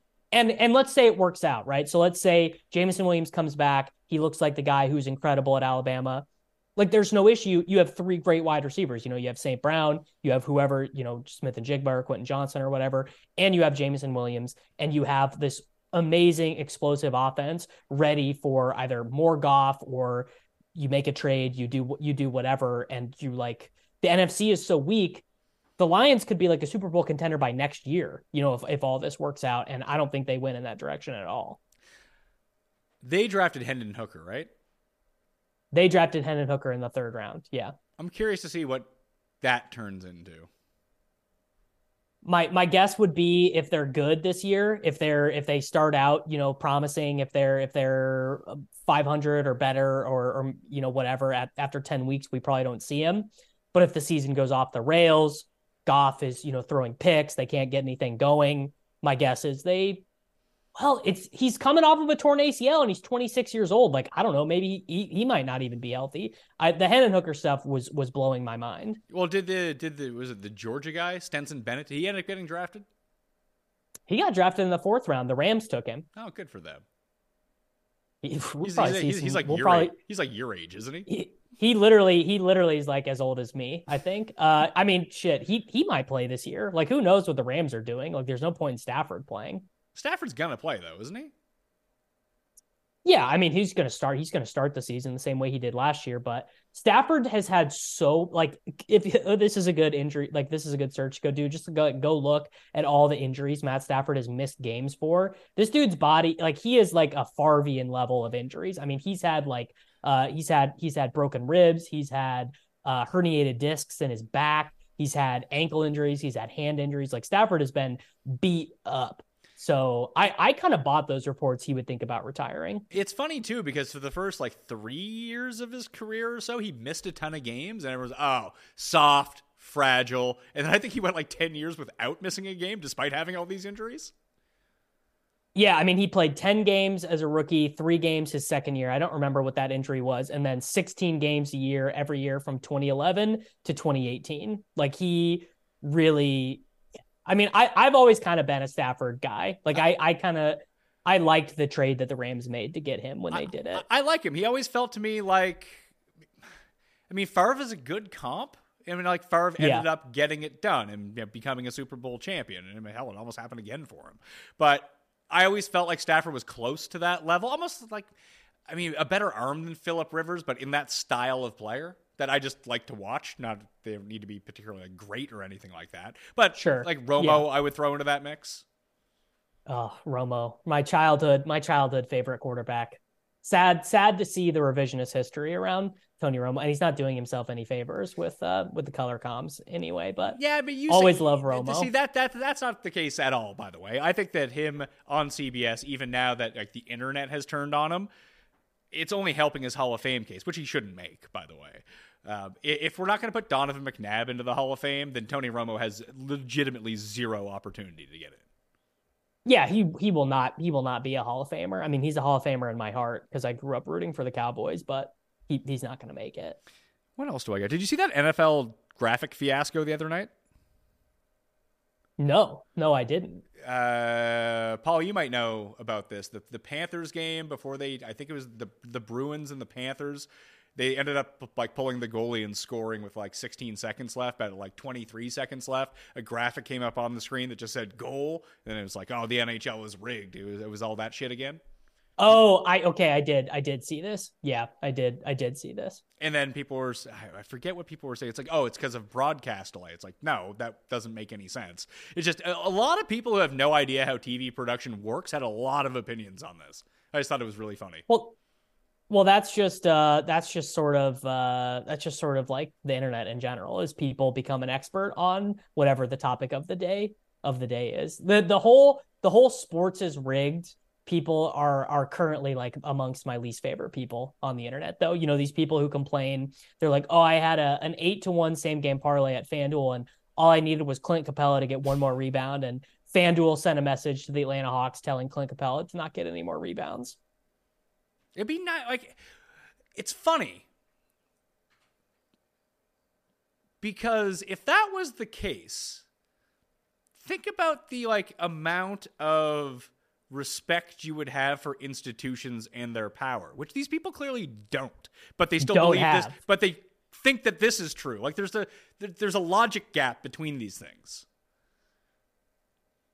I mean, yeah, it's it's uh it's it because I guess it's just that people are are they don't I don't know. I guess all of our brains are just so rotten that we we are so bad at logic, right? But well, really what it comes down to is people just believe there's a shadowy cabal that's against them personally, Yeah, right? they- because they're because they're so important. They are at the center of their own universe that there has to be there's got to be a reason why success and wealth and and joy does not come to them right and it's got to be this cabal of people specifically working against them Yeah, it's a it's a conspiracy against one. Uh, like most most Far Side comics around this. Maybe Gary Larson felt this way like 40 years ago, and he just channeled it into w- one cell animation in comic books. That I own like I I, I grew up with like 18 catalogs of Far Side comics. Maybe they're not even funny. I just remember them being funny as a kid, but it's the same sort of thing as like the 9/11 truther stuff that you'll hear people say George Bush is the stupidest person to ever be president.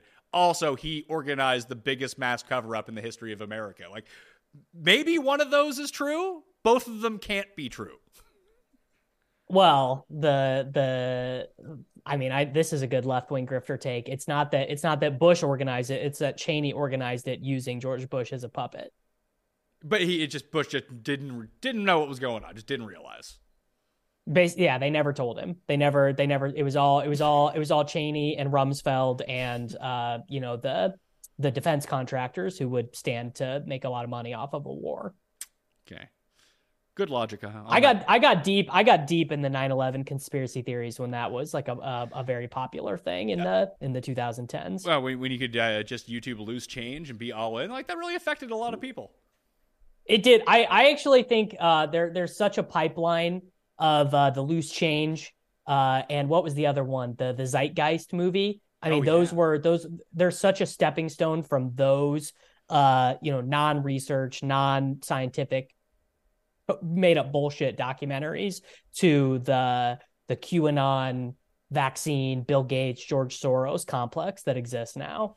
Well, I, I want to go back to the NHL goal for a second. And Paul, you might actually have like the the better insight on this because I know you've done the live production. But if a Chiron comes up on the screen too early, for example, so I, I feel like one of two things happened in this because it happened at the same time that the goalie was pulled in the game. So either someone made a mistake loading in the graphic when they should have put up the empty net graphic that comes up on the screen when the goalie heads off to the bench, and instead they put in goal, or they were getting prepped for like they want to have the goal graphic ready because they've pulled the goalie, and like that's like the last graphic that would have to come up, and someone just hit the button early. Nah, sports are rigged, bro. Paul knows. Paul knows they're rigged. They're Well, rigged. I've been behind the scenes. You you gave me too much. Uh, you gave me too much credit. You gave me. Uh, you you made me out to be the expert, and then I gave you the answer that you didn't want. No, uh, there's mistakes happening in like broadcasts all the time. They just only notice the things like They- a graphic mistake that is in the yeah that that suits their narrative. I mean, it goes back to like the Damar Hamlin is dead thing. It's like every, every week these guys are on to something new. But yeah, the people who Are you trying to tell me- sports are you trying to- out to get them and their money are so egregious. Like, bro, nobody. The books don't care about your five dollar parlay, or the people who are like, "Oh, the boosts, like the, the boosts are a trap." It's like, no, they want you to log in every single day to find those boosts so that you dump your money on other stuff. Like that's how this industry works. That's all I got to say. I mean, Paul obviously just spitting in the face of everyone who knows that Damar Hamlin is cloned. You know, sad. Not not a, not a friend of the people, Paul Shaughnessy. Yeah, I thought, I thought, I thought Paul, I thought Paul was, uh, you know, was was one of us, but here he is, just you know, parroting, uh, you know, the Bill Gates Foundation, basically. Uh, did you check out my sitcom bracket at all? Well, not my sitcom bracket. Sia's sitcom bracket. Uh, so I didn't. Uh, I did not track it uh, vote by vote, but I did. I saw. I saw the tweets as they were coming out, and I, I remember having some opinions. Yeah, we're, we're gonna. I, I want to get. It's pinned to my. Twi- I still think it's pinned to the top of my Twitter right now. If you want to take a look at the bracket, I'm, I'm pulling it up right now. Gary and I are going to do the second round next week as we reopen voting to it. But everything went about as chalk as I thought it was going to go in the first round. Who? What? Because I think there's a big difference, and this is what I tried to speak to as we were breaking down the bracket itself. And I'll talk about the shows that weren't included. I didn't put the shows in. Sia did. Get mad at him, not me. Like I love like Venture Brothers isn't on it. Not not that it would ever win against anything because no one's seen that fucking show. But like Happy Endings as like a pure network sitcom, Happy Endings is amazing. If people haven't watched Happy Endings, go watch Happy Endings. It's like two and a half seasons. It, it's amazing. It should be on that list, but you know it's not. Like Larry Sanders Show isn't on it. But there is a big difference between what I think is going to win and what I would pick to win. If you know is what the, I mean. Is The Simpsons not in this bracket? It's a three seed. This this was a point of contention on like all four I mean, of the shows. like that's like, I, like obviously like that's insane to make The Simpsons a three seed because The Simpsons would be my winner picking through. I'm sure. A- and The Simpsons was my winner as well. But it is funny that to talk to people who aren't big Simpsons fanatics, like you and I both They are, just don't get it. They just they, they they don't see it, and I'm like, huh, I guess that makes Yeah. sense because I mean you're younger than me, but I mean Garion's going to be the same way. You and Garion are around the same age, and Tim and I are around the same age. But it does feel like our childhoods somehow, despite an age gap, we're just built around watching The Simpsons all the time, and that's kind of Yeah, every what, day. what your sense of humor is kind of geared around. But it was mainly watching it those impacts first like your worldview, I think, when you grew up on The Simpsons. Like either you're like a Simpsons person when you were young, or you're not, and there's like a huge difference between those those comedic senses of humor. I, I completely agree, and it's how you interpret comedy for like kind of the rest of your being going through it. And It's a great show to go, especially if you've watched like the the first. Let's be generous and say first ten seasons of The Simpsons. But a lot of people will counter be like, "Well, there's 20 years of like absolute dog shit," which is a fair argument. And if you grew like if you were a person that weren't wasn't in on the ground floor, especially in syndication, and that was so big like in the late '90s, early 2000s, like when everyone caught up on Seinfeld or Friends, who was just a bit too young, and why they became fans of those shows. The Simpsons was the king of syndication when you went around. It was just on every They, single they channel. still had, yeah, they still are the king of syndication. But like I will go through like uh, there's I think there's like eight channels that have Simpsons like scattered throughout during the course of the day when I'm flicking channels. Like I'll click onto it to see if it's a season four episode. If it's not, I'm like, eh, I don't want to fucking watch this, which I think does hurt its Yeah. case. Uh, I mean, yeah, but there's there's shitty episodes of all these shows, right? I mean, yeah, but is seen, but is I haven't seen there a ton of these. Is there 20 shitty years of? I I mean I I can't even speak to what's happened the past 15 years with The Simpsons because it got bad and I stopped watching. I mean, I still watch some of the new ones every once in a while. They're they're it's never as bad as people say. Obviously, it's not as good, and there are some particularly objectionable ones that they've done over the years, like you know having like Lady Gaga and Elon Musk centric episodes or whatever. But it's still like I don't know. I'd still probably rather watch The Simpsons than any given episode of like Will and Grace. Yeah, that's completely fair. Look at the bottom part of the bracket in the East region. Like that's the murderer's row of where this bracket. Everyone can go check out these brackets at, at the PME on Twitter. By yeah, the way. the, I all these shows are good. I, in these, I guess I haven't seen some of them, but but most of these are insanely good. and it's funny because The Office is going to steamroll all of these shows, right? Sure, yes, hundred percent. But I I would probably have King of the Hill coming out of of uh, of the East region. But yeah, The Office is the the the Office fan base, dude, is is just voracious. And uh, that is to be expected. It, it won the first round against Alf with 92% of the vote. Uh, so I had Cust had King of the Hill winning that like mini bracket, beating The Office or beating 30 Rock. I had 30 Rock beating King of the Hill in that spot. It's funny because Family Guy is a part of that as well. And uh, Sia was trying to make the argument that not only is Family Guy better than The Simpsons, but Brian Griffin is like the best animated sitcom character of all time. It was just like mind blowing stuff. I'm really triggered by this. I, I You should watch Like these. Family you Guy- should- You should listen to these shows then. Just out- outrage. Listen to them. Uh, Family Guy is fam. I don't know. Like I, American Dad is the good Seth MacFarlane show. See, not we're not- we're on the same Family page Guy. with this. I, I think our our tastes are too similar. That's why you know me and you probably shouldn't do a show on this. We just agree about everything. Yeah. Uh, I, I, the critic probably would have made my bracket. You know. Yeah, I love the critic. Like I, I like the critic more than those Seth MacFarlane shows. But like I also would have had The Simpsons as a one seed and South Park as a two seed. Yeah. Yeah. Have you Uh, have you see, have you watched the new season of South Park?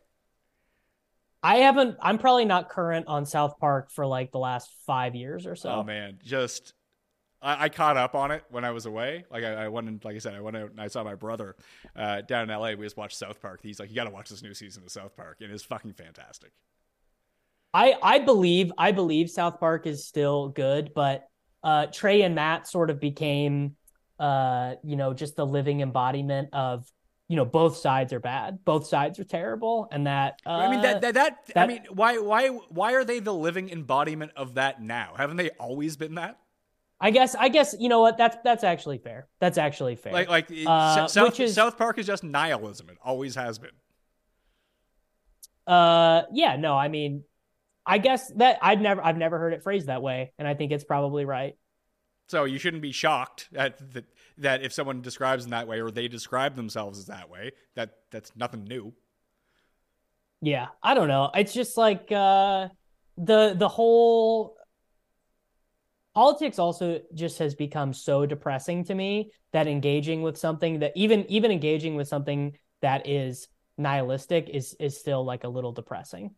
You know what I mean? So th- this is one that I thought was going to happen. It's funny you said you would have King of the Hill coming out because I would too. It lost in the first round to Eastbound and Down, a show which is very funny. Eastbound and Eastbound and Down is great. It is- yeah, I- like, I- like it is but- it is great. but King of the Hill is an all timer. King of the Hill, King of the Hill. Yeah, I would say I would say Eastbound and Down is hilarious and you're like gut laughing when you watch it, but King of the Hill is is sort of like uh like a permanent show. Like it's it's just great. Like there's just no there's no way around it. Like it's it's got everything that a sitcom needs to have. and it's just like I, we have the we have Frasier as the number one seed in that region. Like I love Frasier; it has zero chance of winning. Uh yeah, you're a big you're a big Frasier Maxi. I I have not watched that much of it. What I have watched of it is good, but like You should. I, I watch Make- more Cheers than I did of Frasier. Okay, I mean, Cheers is two seed. Also, another one probably doesn't have much of a chance. Just I think it's a bit too old for the people that would be voting in this bracket. Yeah, I mean that that is a problem, right? Is a lot of people voting on this bracket are are not going to have seen that, not going to have seen you know silver spoons, or honestly even Cheers probably. Yeah, well, I mean, that's one of the reasons why we left out like All in the Family and and hell, I mean, I don't know if Mash really counts as some of these don't like are animated shows sitcoms. I guess is a better question for this sort of bracket. I mean, I think you gotta. I think for for this exercise, you have to include both. Uh, is is the Cosby Show? So the Cosby Show is a is a three seed. Are we not? Have we not just canceled the Cosby Show? Have we not just removed it from our memory? Well, it lost to Two and a Half Men in the first round, so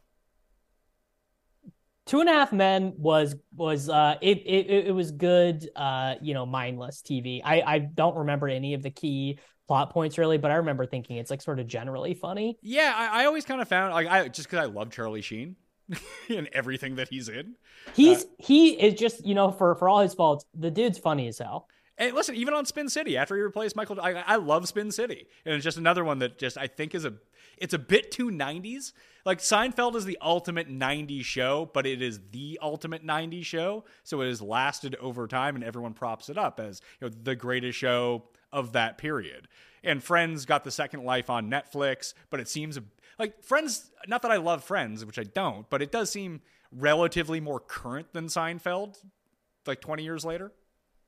Seinfeld is oh well Seinfeld even like was so of its time it was commenting on like very specific things about life then and Friends is sort of like just more uh you know e- eternal stories about friendship and love and marriage and and all this shit you know it's it's it's uh you know there's like I don't know you know the the things that those characters do in that show is so far removed from our from our life now you know what a, a secret thing I love I wonder what you think about this. Is these, uh, uh, you know, the Josh Gondelman modern Seinfeld account? Oh, I, I remember following that like seven years ago, and I don't think I ever checked back on it again. He runs it. He runs it on Instagram now, and it. I mean, it is. It's. It's. I don't know. It, it always gets me. Like I those. It's uh, like these little 280 character like Seinfeld episode recap. I'm just like a huge fan because the the idea of Seinfeld happening in 2023 with all of our like imagine the chat gpt episode of seinfeld well there's a chat gpt episode of south park that i just watched it's great i mean i bet it's good i bet it's good yeah so you should really be on that. Or go rewatch frasier. That, that's why i keep bringing up frasier is that of all these 90 shows it's aged by far the best. Like it's i i believe that. Th- they're so wildly out of date in 1994 and that's the joke of the show just how pretentious and you know all of their references are from the 1800s and like opera. Like that doesn't age poorly. It only ages better it gets it gets uh yeah i i totally what what is it streaming on? Is it on netflix? I have no idea. The difference between streaming services oh yeah between right. canada and the us is massive like I tried to. It's watch- like uh, there, there's like a, a whole subset of like uh, people buy like VPNs to get like Swedish Netflix or Canadian Hulu or whatever. Yeah, well, I mean, Canadian, you would be better off buying a VPN and getting Disney Plus in Canada because I believe Disney Plus in Canada is Hulu, Disney Plus, and one of the other ones all in one. Uh, yeah, yeah, it is. Uh, D- Disney Plus, by the way. I mean, I don't know if you're, I don't know if you're tuned into this. They're they're kind of giving up on the streaming wars. Really? I thought they were doing. Yeah, the. I thought, I thought they were doing the best of the streaming wars. Well, I I think they're they're capitulating and admitting that they're never going to catch up to Netflix. Um, and they're like they're like their big flagship stuff. They're going to start bringing Star Wars back to the theaters. Well, I think I think that makes a lot of sense, but I think well, you you've been uh, on your Patreon. You've been doing uh, Mandalorian with Brian, right? Yeah, yeah, we're we're big. Well, and we hated it. We did not. We were we were the nerds mad about Star Wars in the most recent season. So all the Star Wars IP for the TV shows, like, wouldn't that just be enough to justify Disney Plus being around? Like, I have Disney Plus because my fucking kids love Disney Plus. Like, all the kid shit's on there. Like, anyone who has kids is gonna have Disney Plus. Yes, and the, certainly there are there is like a might uh so like the Marvel people will always have Disney Plus and the Star Wars people will always have it, but like there was a point where like the Mandalorian was viewed as like uh you know transcending being just a little nerdy Star Wars show and being like uh, you know, like The Last of Us or whatever, where it was like a prestige drama that like people were maybe not a prestige drama, but just like, you know, sort of crossover appeal. Like, you know, maybe Alan Sepinwall was watching it or whatever. And it's it's not that anymore. You know, it is just a, a self-contained nerdy story. Yes. But it felt like what you're describing, I, I only watched like the first half hour of the first episode of Andor, but it felt like Andor was what you're talking about, not the Mandalorian. Yes, yeah. Andor was was the best show I've watched this last year. It was it was so good. Are you are you watching Succession at all? No, mm-mm. really. I I didn't. I just so I didn't watch the first two seasons before it got like big, big, and and I just got to go back and catch up. I gotta I gotta see. The issue is if I'm gonna sit down and watch uh, an hour long drama, I'd like to watch it with my wife, and she is not nearly as into these prestige dramas as I am. You know, she likes the the shitty reality TV. Oh well, speaking of that, are you watching Vanderpump Rules with her? Uh, so that's what she's watching right How now. How are you not I, watching not... it too? This, this season is so fire. Very rarely do you see a show in season 11 just have like its best best best season since season 2. So she's like she's not watching this current season. I think she's like a season or two behind. Oh. She's like getting like she's you know getting all caught up on it or whatever. So eventually I'll I'll have opinions cuz you know she's got it on in the background or whatever on the iPad. So I I pick up the references here and there. Is, but she, uh, is she following the the the off the field stuff with Vanderpump Rules? So I think what she does when she watches these reality shows is when she gets caught up, then she starts to to follow all you know all the people on Instagram or social media or whatever. But until then, she doesn't. I believe that I believe that is her process. I, I feel like this one's been a hard one to miss because Lisa and Ariana. Yeah, even even were, I'm were even I'm the, aware. They were just at the White House yeah. Correspondents' Dinner, and they like Roy Wood was making jokes about Vanderpump Rules there. Yeah, like I, like I like even I as someone who doesn't know these people, doesn't know these characters. There's there's a guy named like Sandoval, right, and he's at the center of of all this drama. That's, That's him? it's like it's like crossed over. It's like crossed over to being like social media news, basically. Yeah, like, it's become like legitimate news and following this guy around now. Kind of crazy because weren't these these the the whole original deal was these people were just waiters, right? Yeah, they were like, oh, they they were all like actors trying to trying to do whatever in LA, but they all just worked at this one place. And the show worked because like they were actually friends in real life, unlike most reality shows.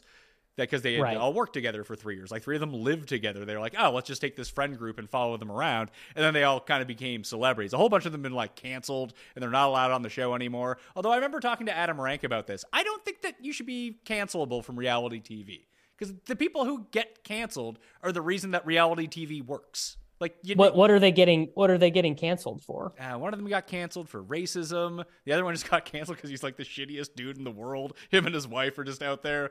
But like, they're the people that you want to see on the TV. That's why you watch trash reality TV. Like, it, same things happen to the challenge. Like, they used to have the biggest maniacs in the world on the challenge. Now they have fucking CrossFit people on. They're not interesting.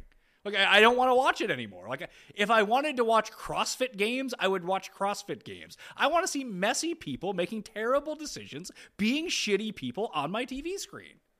That's what I signed up I for. mean, that's what. Yeah, that's what it's all about. Uh, do you do you watch um Love Is Blind? I don't know, but I get caught because That one that one I've watched. Some of these people come on the challenge, so I'm like, all right, and they're usually the most entertaining people now. I, it's like I generally am pretty dismissive of reality TV. It's not like it's not my thing, but Love is Blind is like it's such a it's such a fascinating psychological experiment. Like, you know, most of these most of these shows don't really have a hook. You know, it's just like watch these rich uh, you know, poorly behaved people make messes of their lives. Yeah. But Love is Blind is like it's you know, it's like actually you learn something about the human condition watching this show. Oh no way, I'm getting it confused. Is love Love is Blind is one where you don't see the other person, right? Yeah, you're you're like in you're in a room on your own, No, you know, and you. No, I, uh, I, I was thinking of Love Island, which is way better. yeah, Love Island. Uh, I think my wife has watched that show too. That one, that one was not for me. You really would have hated reality TV like 15 years ago. Like, were you like anti Jersey Shore when Jersey Shore came out? I didn't watch any of these shows. I didn't watch The Real World. I didn't watch. I didn't. I and look. I look. I I'm not here to say like my tastes or interests are better than anyone else. It's just it's not. It's not always for me. I, I couldn't imagine by the 2023 standards of making a television show and how you cast, and just like what a phenomenon Jersey Shore became, mainly because all eight of them were such trash people. Yeah, I mean Jersey Shore. Like I like I didn't watch it, but I still remember the phenomenon of it. Like people, uh, you know, having like uh, I want to say new episodes were on like Thursday, and this was when I was in college, and people would like it was like a thing. Like you'd go to like a house party and watch the new episode of Jersey Shore. Like it was, it was that it was like to that degree of people being into it. Yeah, that that's exactly what we did. We used to have like we used to have entourage gathering parties on Sunday night, then go like downtown to the clubs, and then we used to do that also on Thursday for Jersey Shore. Yeah, like it was, it was, uh, it was a real, it was a real, real thing. Which is like, I mean, you just can't even have that now in culture. Like the most successful TV show, like chances are you, you the person you talk to at work has not seen it. I mean, that's the Succession problem, really, is that success. Not that many people watch Succession. It, it gets covered like it's Game of Thrones, but it has one tenth the audience. Right. Yeah. I mean, that's just like uh what this this show that Amazon did, the the Rings of Power. Like how many people watch that? I don't know. They spent It- a billion it- dollars it, on it. it. It looked really bad, and I hate Lord of the Rings anyway, so it, it was not for me. Yeah. Uh I mean, I like I really like Lord of the Rings and it wasn't really for me either. Then who? is then who was it the- for? That's what's interesting is who is it's for? If cuz it's not really for for people who've read the books, you know, for people who are really into the books because they're they're just making shit up. They're, you know, putting words in in J.R. Tolkien's mouth and it's not really for people who don't like nerdy shit because it's still pretty nerdy. So I don't really know who this show was made for. See that at least with the Star Wars shows that you were talking about, it does seem like they're leaning into being somewhat fan service. And if that's you know in season three of Mandalorian, that's all you got left. At least you're still pumping out content. Like I just watched season three of Star Trek Picard, which I think was probably its best season because they actually Brian Brian said Brian said this was like the best Star Trek of like the last 20 years. He said it was like unbelievably good. It was really good. Although the the cartoon Lower Decks is fucking hilarious. Is actually the best like Star Trek IP that's going. But yeah, this season of Picard was awesome. Way better than the first two seasons, but all it just did was just lean into nostalgia of 30 years ago. That's it. Like if you didn't know these characters from 30 years ago, there's no chance you'd be watching the season. I mean, yeah, but that's uh That's like nostalgia nostalgia is like the number one driver of television viewership and movie viewership these days. Oh, for sure, but that's what they leaned into. They're like they they tried to create like new stuff with Picard and new characters for the first two seasons. and it just didn't work. And I just don't think anyone watched it. So they brought everyone back from like Star Trek The Next Generation. Right. And they're, they're all old people now, but either way, but like they did great ratings for it because that is a subsect of people. And if things don't get viewership anyway, well, at least you know you can hook in viewership this way. Enough people will care about this to watch it. And that's good enough. At least, like you said, it was for someone, where this Lord of the Rings show doesn't seem to be for anyone.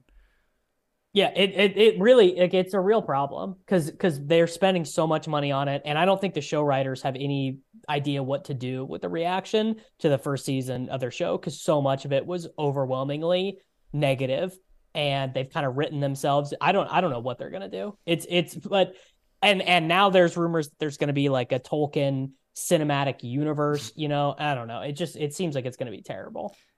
Have you golfed yet this year? I played one round. I've been to the range a bunch though. I actually have a lesson tomorrow. Oh, you're taking lessons now. I gotta say, it's it's helped me tremendously.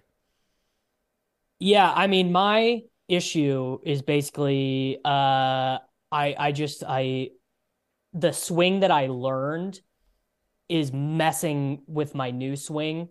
Um like as I've gotten a better motion, like better flexibility, uh my old like hand movement is is causing this is I mean this is very inside baseball, but my hands close so quick that all my shots go about 30 yards to the left like when I really pure it because because I used to be so unflexible when I was swinging. So it's funny because that's when I readjusted my swing. That started happening to me because I used to have like the, the basically the chopping wood swing, and I had it for twenty years. Yep. I would just slice everything. Same. Just everything was just Yep. pure slice. Driver, wedge, didn't matter what it was going to be. It was just going to go start out slightly to the left and hook into the right woods. And then once I started having my new swing, the same thing kind of happened to me where I'd be closing my hands through impact and everything was going like left, like it'd be going high, but it would just be drifting left, like not a complete hook, but left, left, left. And the guy that I was taking lessons from, he's like, that's actually a good thing. He's like, that means you're actually closer to a real swing than what you were doing before. It's like we can work from left back to center. He's like, it's really hard to work from left to right back to center because everything you're doing is fundamentally wrong. That's basically so I took I I had the first lesson 2 weeks ago um and he was basically like so I I I took in two lessons with this guy last year. Then I got married and I went on my honeymoon and, and then football season started. So I just didn't really have the time and getting uh setting back up with him now. And obviously I've pr- I've played some since then and and practiced some since then. And I've so I've got the I've got the hip turn better shoulder turn better uh you know keeping the left arm straight but I I've my hands are still doing the same thing that it was doing before. So like I played this I played around uh 3 weekends ago or whatever and like half my tee shots were you know in the in the the woods out, out to the left which irons irons were okay but i'm just like losing crazy amounts of tee shots Yeah, which sucks. That that started happening. That's why I ended up going to take lessons in the first place. Was like I'd be shooting Yeah. like 97 with eight lost with like with eight OB balls. It's like if I could just clean this up, my scores would start being a lot better. And that I I started taking lessons halfway through like a year and a half ago, and just like the rest of my season was a complete fucking write off. I was so bad after I changed my swing, but then it got better last year, and it's been better to start this year. So you'll get there. Is, is all I'm saying. I went from being like a, a 20 to 25 to like a 10 to 14. So I'm hoping to build on that this year. Having something to like If play- I could- having something to play for is also a lot better too, like to get better. so nice Yeah. Yeah. Um, and I've also noticed because I I like didn't swing really at all when it was really cold here in in the Midwest. Like I probably didn't swing for like two or three months. And coming back out, I was like, my short game for someone who's bad at golf is like that's the part that I can kind of get around. Like I can set myself up for you know, makeable par putts and stuff, even if I'm scrambling. And I just had like no feel, like just like sitting there with the club, like, what did I used to do here? What am I like? I just kind of forgot everything. Interesting stuff. All right. That's going to do it for at least the Pat Mayo experience version of this. Do you have anything to add, Taekcast wise? No, I didn't. I didn't come to the table with uh with any with any topics for you. Um. Oh, let's let's end let's end with this. Who is Pat Mayo's vote for who should be the next James Bond? I think we've we've discussed this before, but I don't think either of us have given a firm answer. How old is Tom Hardy now? He see that's the issue. Is he? He's I want to say he's, he's, he's, in. He's 45. He's a lot older than I yeah, and it's it's the same. It's the same problem with Idris Elba too, who would have been my vote, but he's got like maybe ten years where he could pull it off now. Idris Elba's even older than Tom Hardy, isn't he? Yeah, he's fifty. Chalamet as Bond? If you're gonna, so I think if you're gonna do that, if you're gonna go with a young guy, I think you got to do Tom Holland. I think, I think, uh, and and Holland would bring, um, he would bring some of the uh Connery like lightheartedness and jokes and stuff back to it, uh, as opposed to the Daniel Craig version, who was so somber and so serious. And I, I actually, I, I'm curious your thought on this because we've had dis, uh, we disagreed on the ending of the Bond movies. Like I appreciated using James Bond to tell like a darker, more serious, more human story. But Bond at his best is like a cartoon character, kind of. See, I, I'm with you on that. Like, I, I do think, like, my favorite Bond movie is Goldfinger, which I, I mean, it's the one that I've seen the most amount of times. I've seen the Connery ones. And I think a lot of it is where do you come into the Bond series? Like, growing up, we used to have, what is it, like 21 Days of Bond on TBS. Right. that just you they would all be on everything up until I don't think they had any of the Brosnan bonds because it would have been late '90s. They wouldn't have had the rights to Goldeneye or Tomorrow Never Dies. So you got a lot of Connery, a lot of more. Uh, you didn't you didn't really see on Her Majesty's Secret Service all that much. See, but, that one's great. No, it's that one's great. It's okay. Like it's not as good as Diamonds Are Forever or From Russia with Love or Goldfinger, the other movies that came out around it with Sean Connery. I mean, I I love the Bond movies, even the bad ones. You know, even Tomorrow Never Dies, which See, is like a truly see, terrible film. I'll I- still watch it if it's on. I don't like the bad Roger Moore ones. Like I just they infuriate me. I I I just I don't like Roger Moore as Bond. I think is what it boils down to. But like the bad ones are really bad. I mean, I, I Tomorrow Never Dies is the worst one, right? Tomorrow Never Dies, the one that has like Malcolm McDowell as like the tech billionaire, or is that the one Yes, with and the- or, it- or, or is that the one and- with Denise they- Richards as like the nuclear scientist? Oh, the Denise Richards one is terrible. That's the next one. The Denise Richards one is I which I forget the the name of it even. Um yeah, I think Holland would be good though, right? He uh I think he'd be he'd be funny. He, he he's got the he's got the accent, you know, he, people don't even know that he has the accent cuz he's an American in Spider-Man, but he's got a, a good uh I guess he's South British, not North British, so he'd have to change it a little bit. Yeah, but what, what Connery's Scottish, so I don't think it really. well, matters. Bond Bond is Scottish. Bond is in the books, Bond is is a Scotsman. What about Robert Pattinson? Well, can you be can you be Batman and James Bond? Why not? You can be anything these days. He would be so Pattinson would just be a continuation of the Craig stuff though. He would be he would be brooding and serious. He would be because I think he's been cast in a lot of those things, but I mean, maybe he's not. Maybe it's just a good opportunity. I think that's how they want to make. Because when Nolan made Dark Knight, it kind of shifted that entire genre, and Bond fell into superhero category. And then you have these more serious, serious, action-packed, darker type superhero movies. But it's funny the ones that really seemed to hit. I mean, not that I go around watching a ton of superhero movies, but it did seem like Thor Ragnarok is kind of widely known, and the Guardians of the Galaxy ones, where they're also funny, that people seem to like those ones more. Yes. So people did like I and I stopped I think I stopped watching the Marvel movies after Guardians of the Galaxy. That's my memory. Um there just was too many of them. And yeah, like Chris Pratt is like a, a hero, anti-hero, funny, joking guy. Like people responded to that. Uh but I mean, look, the Batman, the Robert Pattinson one was not funny, was very dark, was was very intense, Well, and people loved it. Batman's tough though, right? Like, how can Batman be funny unless it's Adam West playing him? I mean, there are certainly some people I think who would like the campy version of Batman to return, but to me, the best Batman stories have been the Alan Moore style ones, where he's just this dark, depressed, like mental patient, basically. Yeah, I mean that's the that's the entire Batman story. He's just a crazy person. Yeah, you know, I have a Batman tattoo. Really? Yeah, I really do. I got it when I was 18. Is it on your ass? No, it's on my rib cage. Oh, that seems like rib cage seems like it would hurt for a tattoo.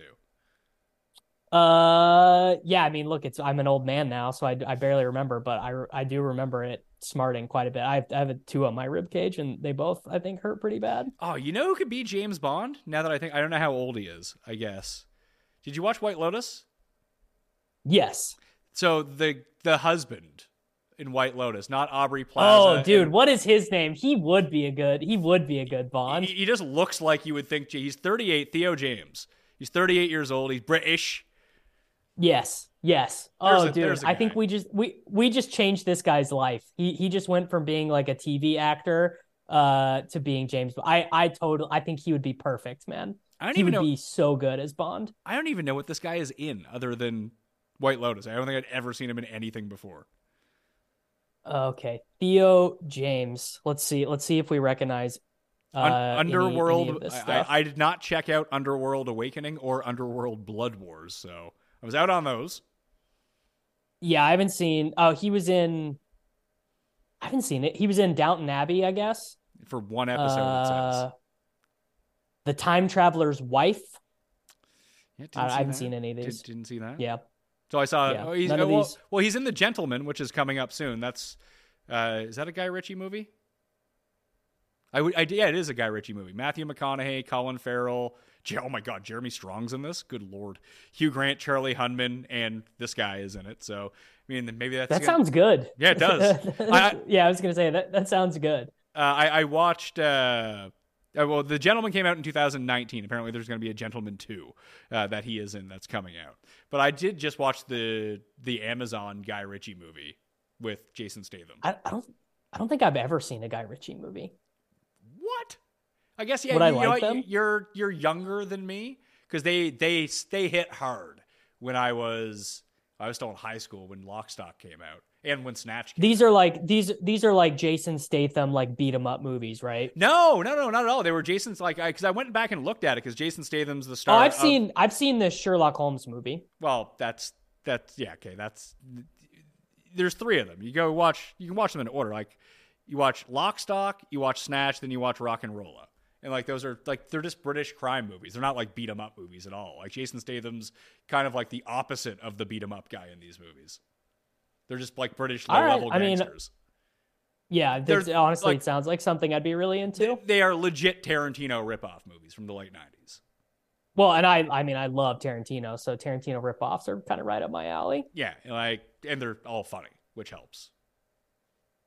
That's, I mean, that's kind of the underrated thing about Tarantino movies is that they're they're funny, right? That that's like, that's like what actually differentiates them from most other like a- action violence movies. Yeah, and I would say that the that guy Ritchie is sort of like the British version of that, but clearly he's just copying and pasting with a British Cockney spin on it going through. But that's what I like. I mean, that that I think that's why you're going to like Succession when you finally watch it. It has that bad thing that The Wire has, where you kind of have to like slog through four or five episodes. Or like, I, I don't get why anyone likes this, and then it's like, oh okay, and then like you're off and running, which is a real problem for some TV shows. At least HBO allows people to do that. But Succession is fucking hilarious. Like it's a legitimate comedy. Uh, I mean, like, which I enjoy. I, I will. I, I'm not gonna. I'm not gonna promise you, but I will. The next time, the next time my my wife uh seems interested in watching something that's not Vanderpump Rules, I will. I will propose Succession. Make it your treadmill show. Just watch Uh, it. I Just bang read it on the tre- I read on. I read on the treadmill. Well, you know what I mean. I can't read, so I can't do that. So I don't like you bragging about that. But you know what's even It's not- easier than reading on the treadmill? Watching something. watching TV. Yeah. yeah. It's it's the only time it's the only time I really get locked into reading. Like a lot of the times it's hard for me to like sit down and focus, but on the treadmill I can do it because I'm like the alternative to not focusing on this book is fucking running or incline walking, so I don't want to do that. Yeah, I've been on the incline walking train lately too. It's easier, easier on my joints. Although I do have to get like a to get like a max sweat going, I do need to like sprint a few times a week. I do. I sprint. I sprint uh, two days a week, like twelve mile an hour sprints. But I don't. I don't do it for very long. But I do that just because to prove that I can still get my heart rate up. Yeah. Although you know the the older you get, the more the heart rate gets going. You're like, holy shit. And then you have to be like, am I having a heart attack? No, no. I just I don't do this as often anymore.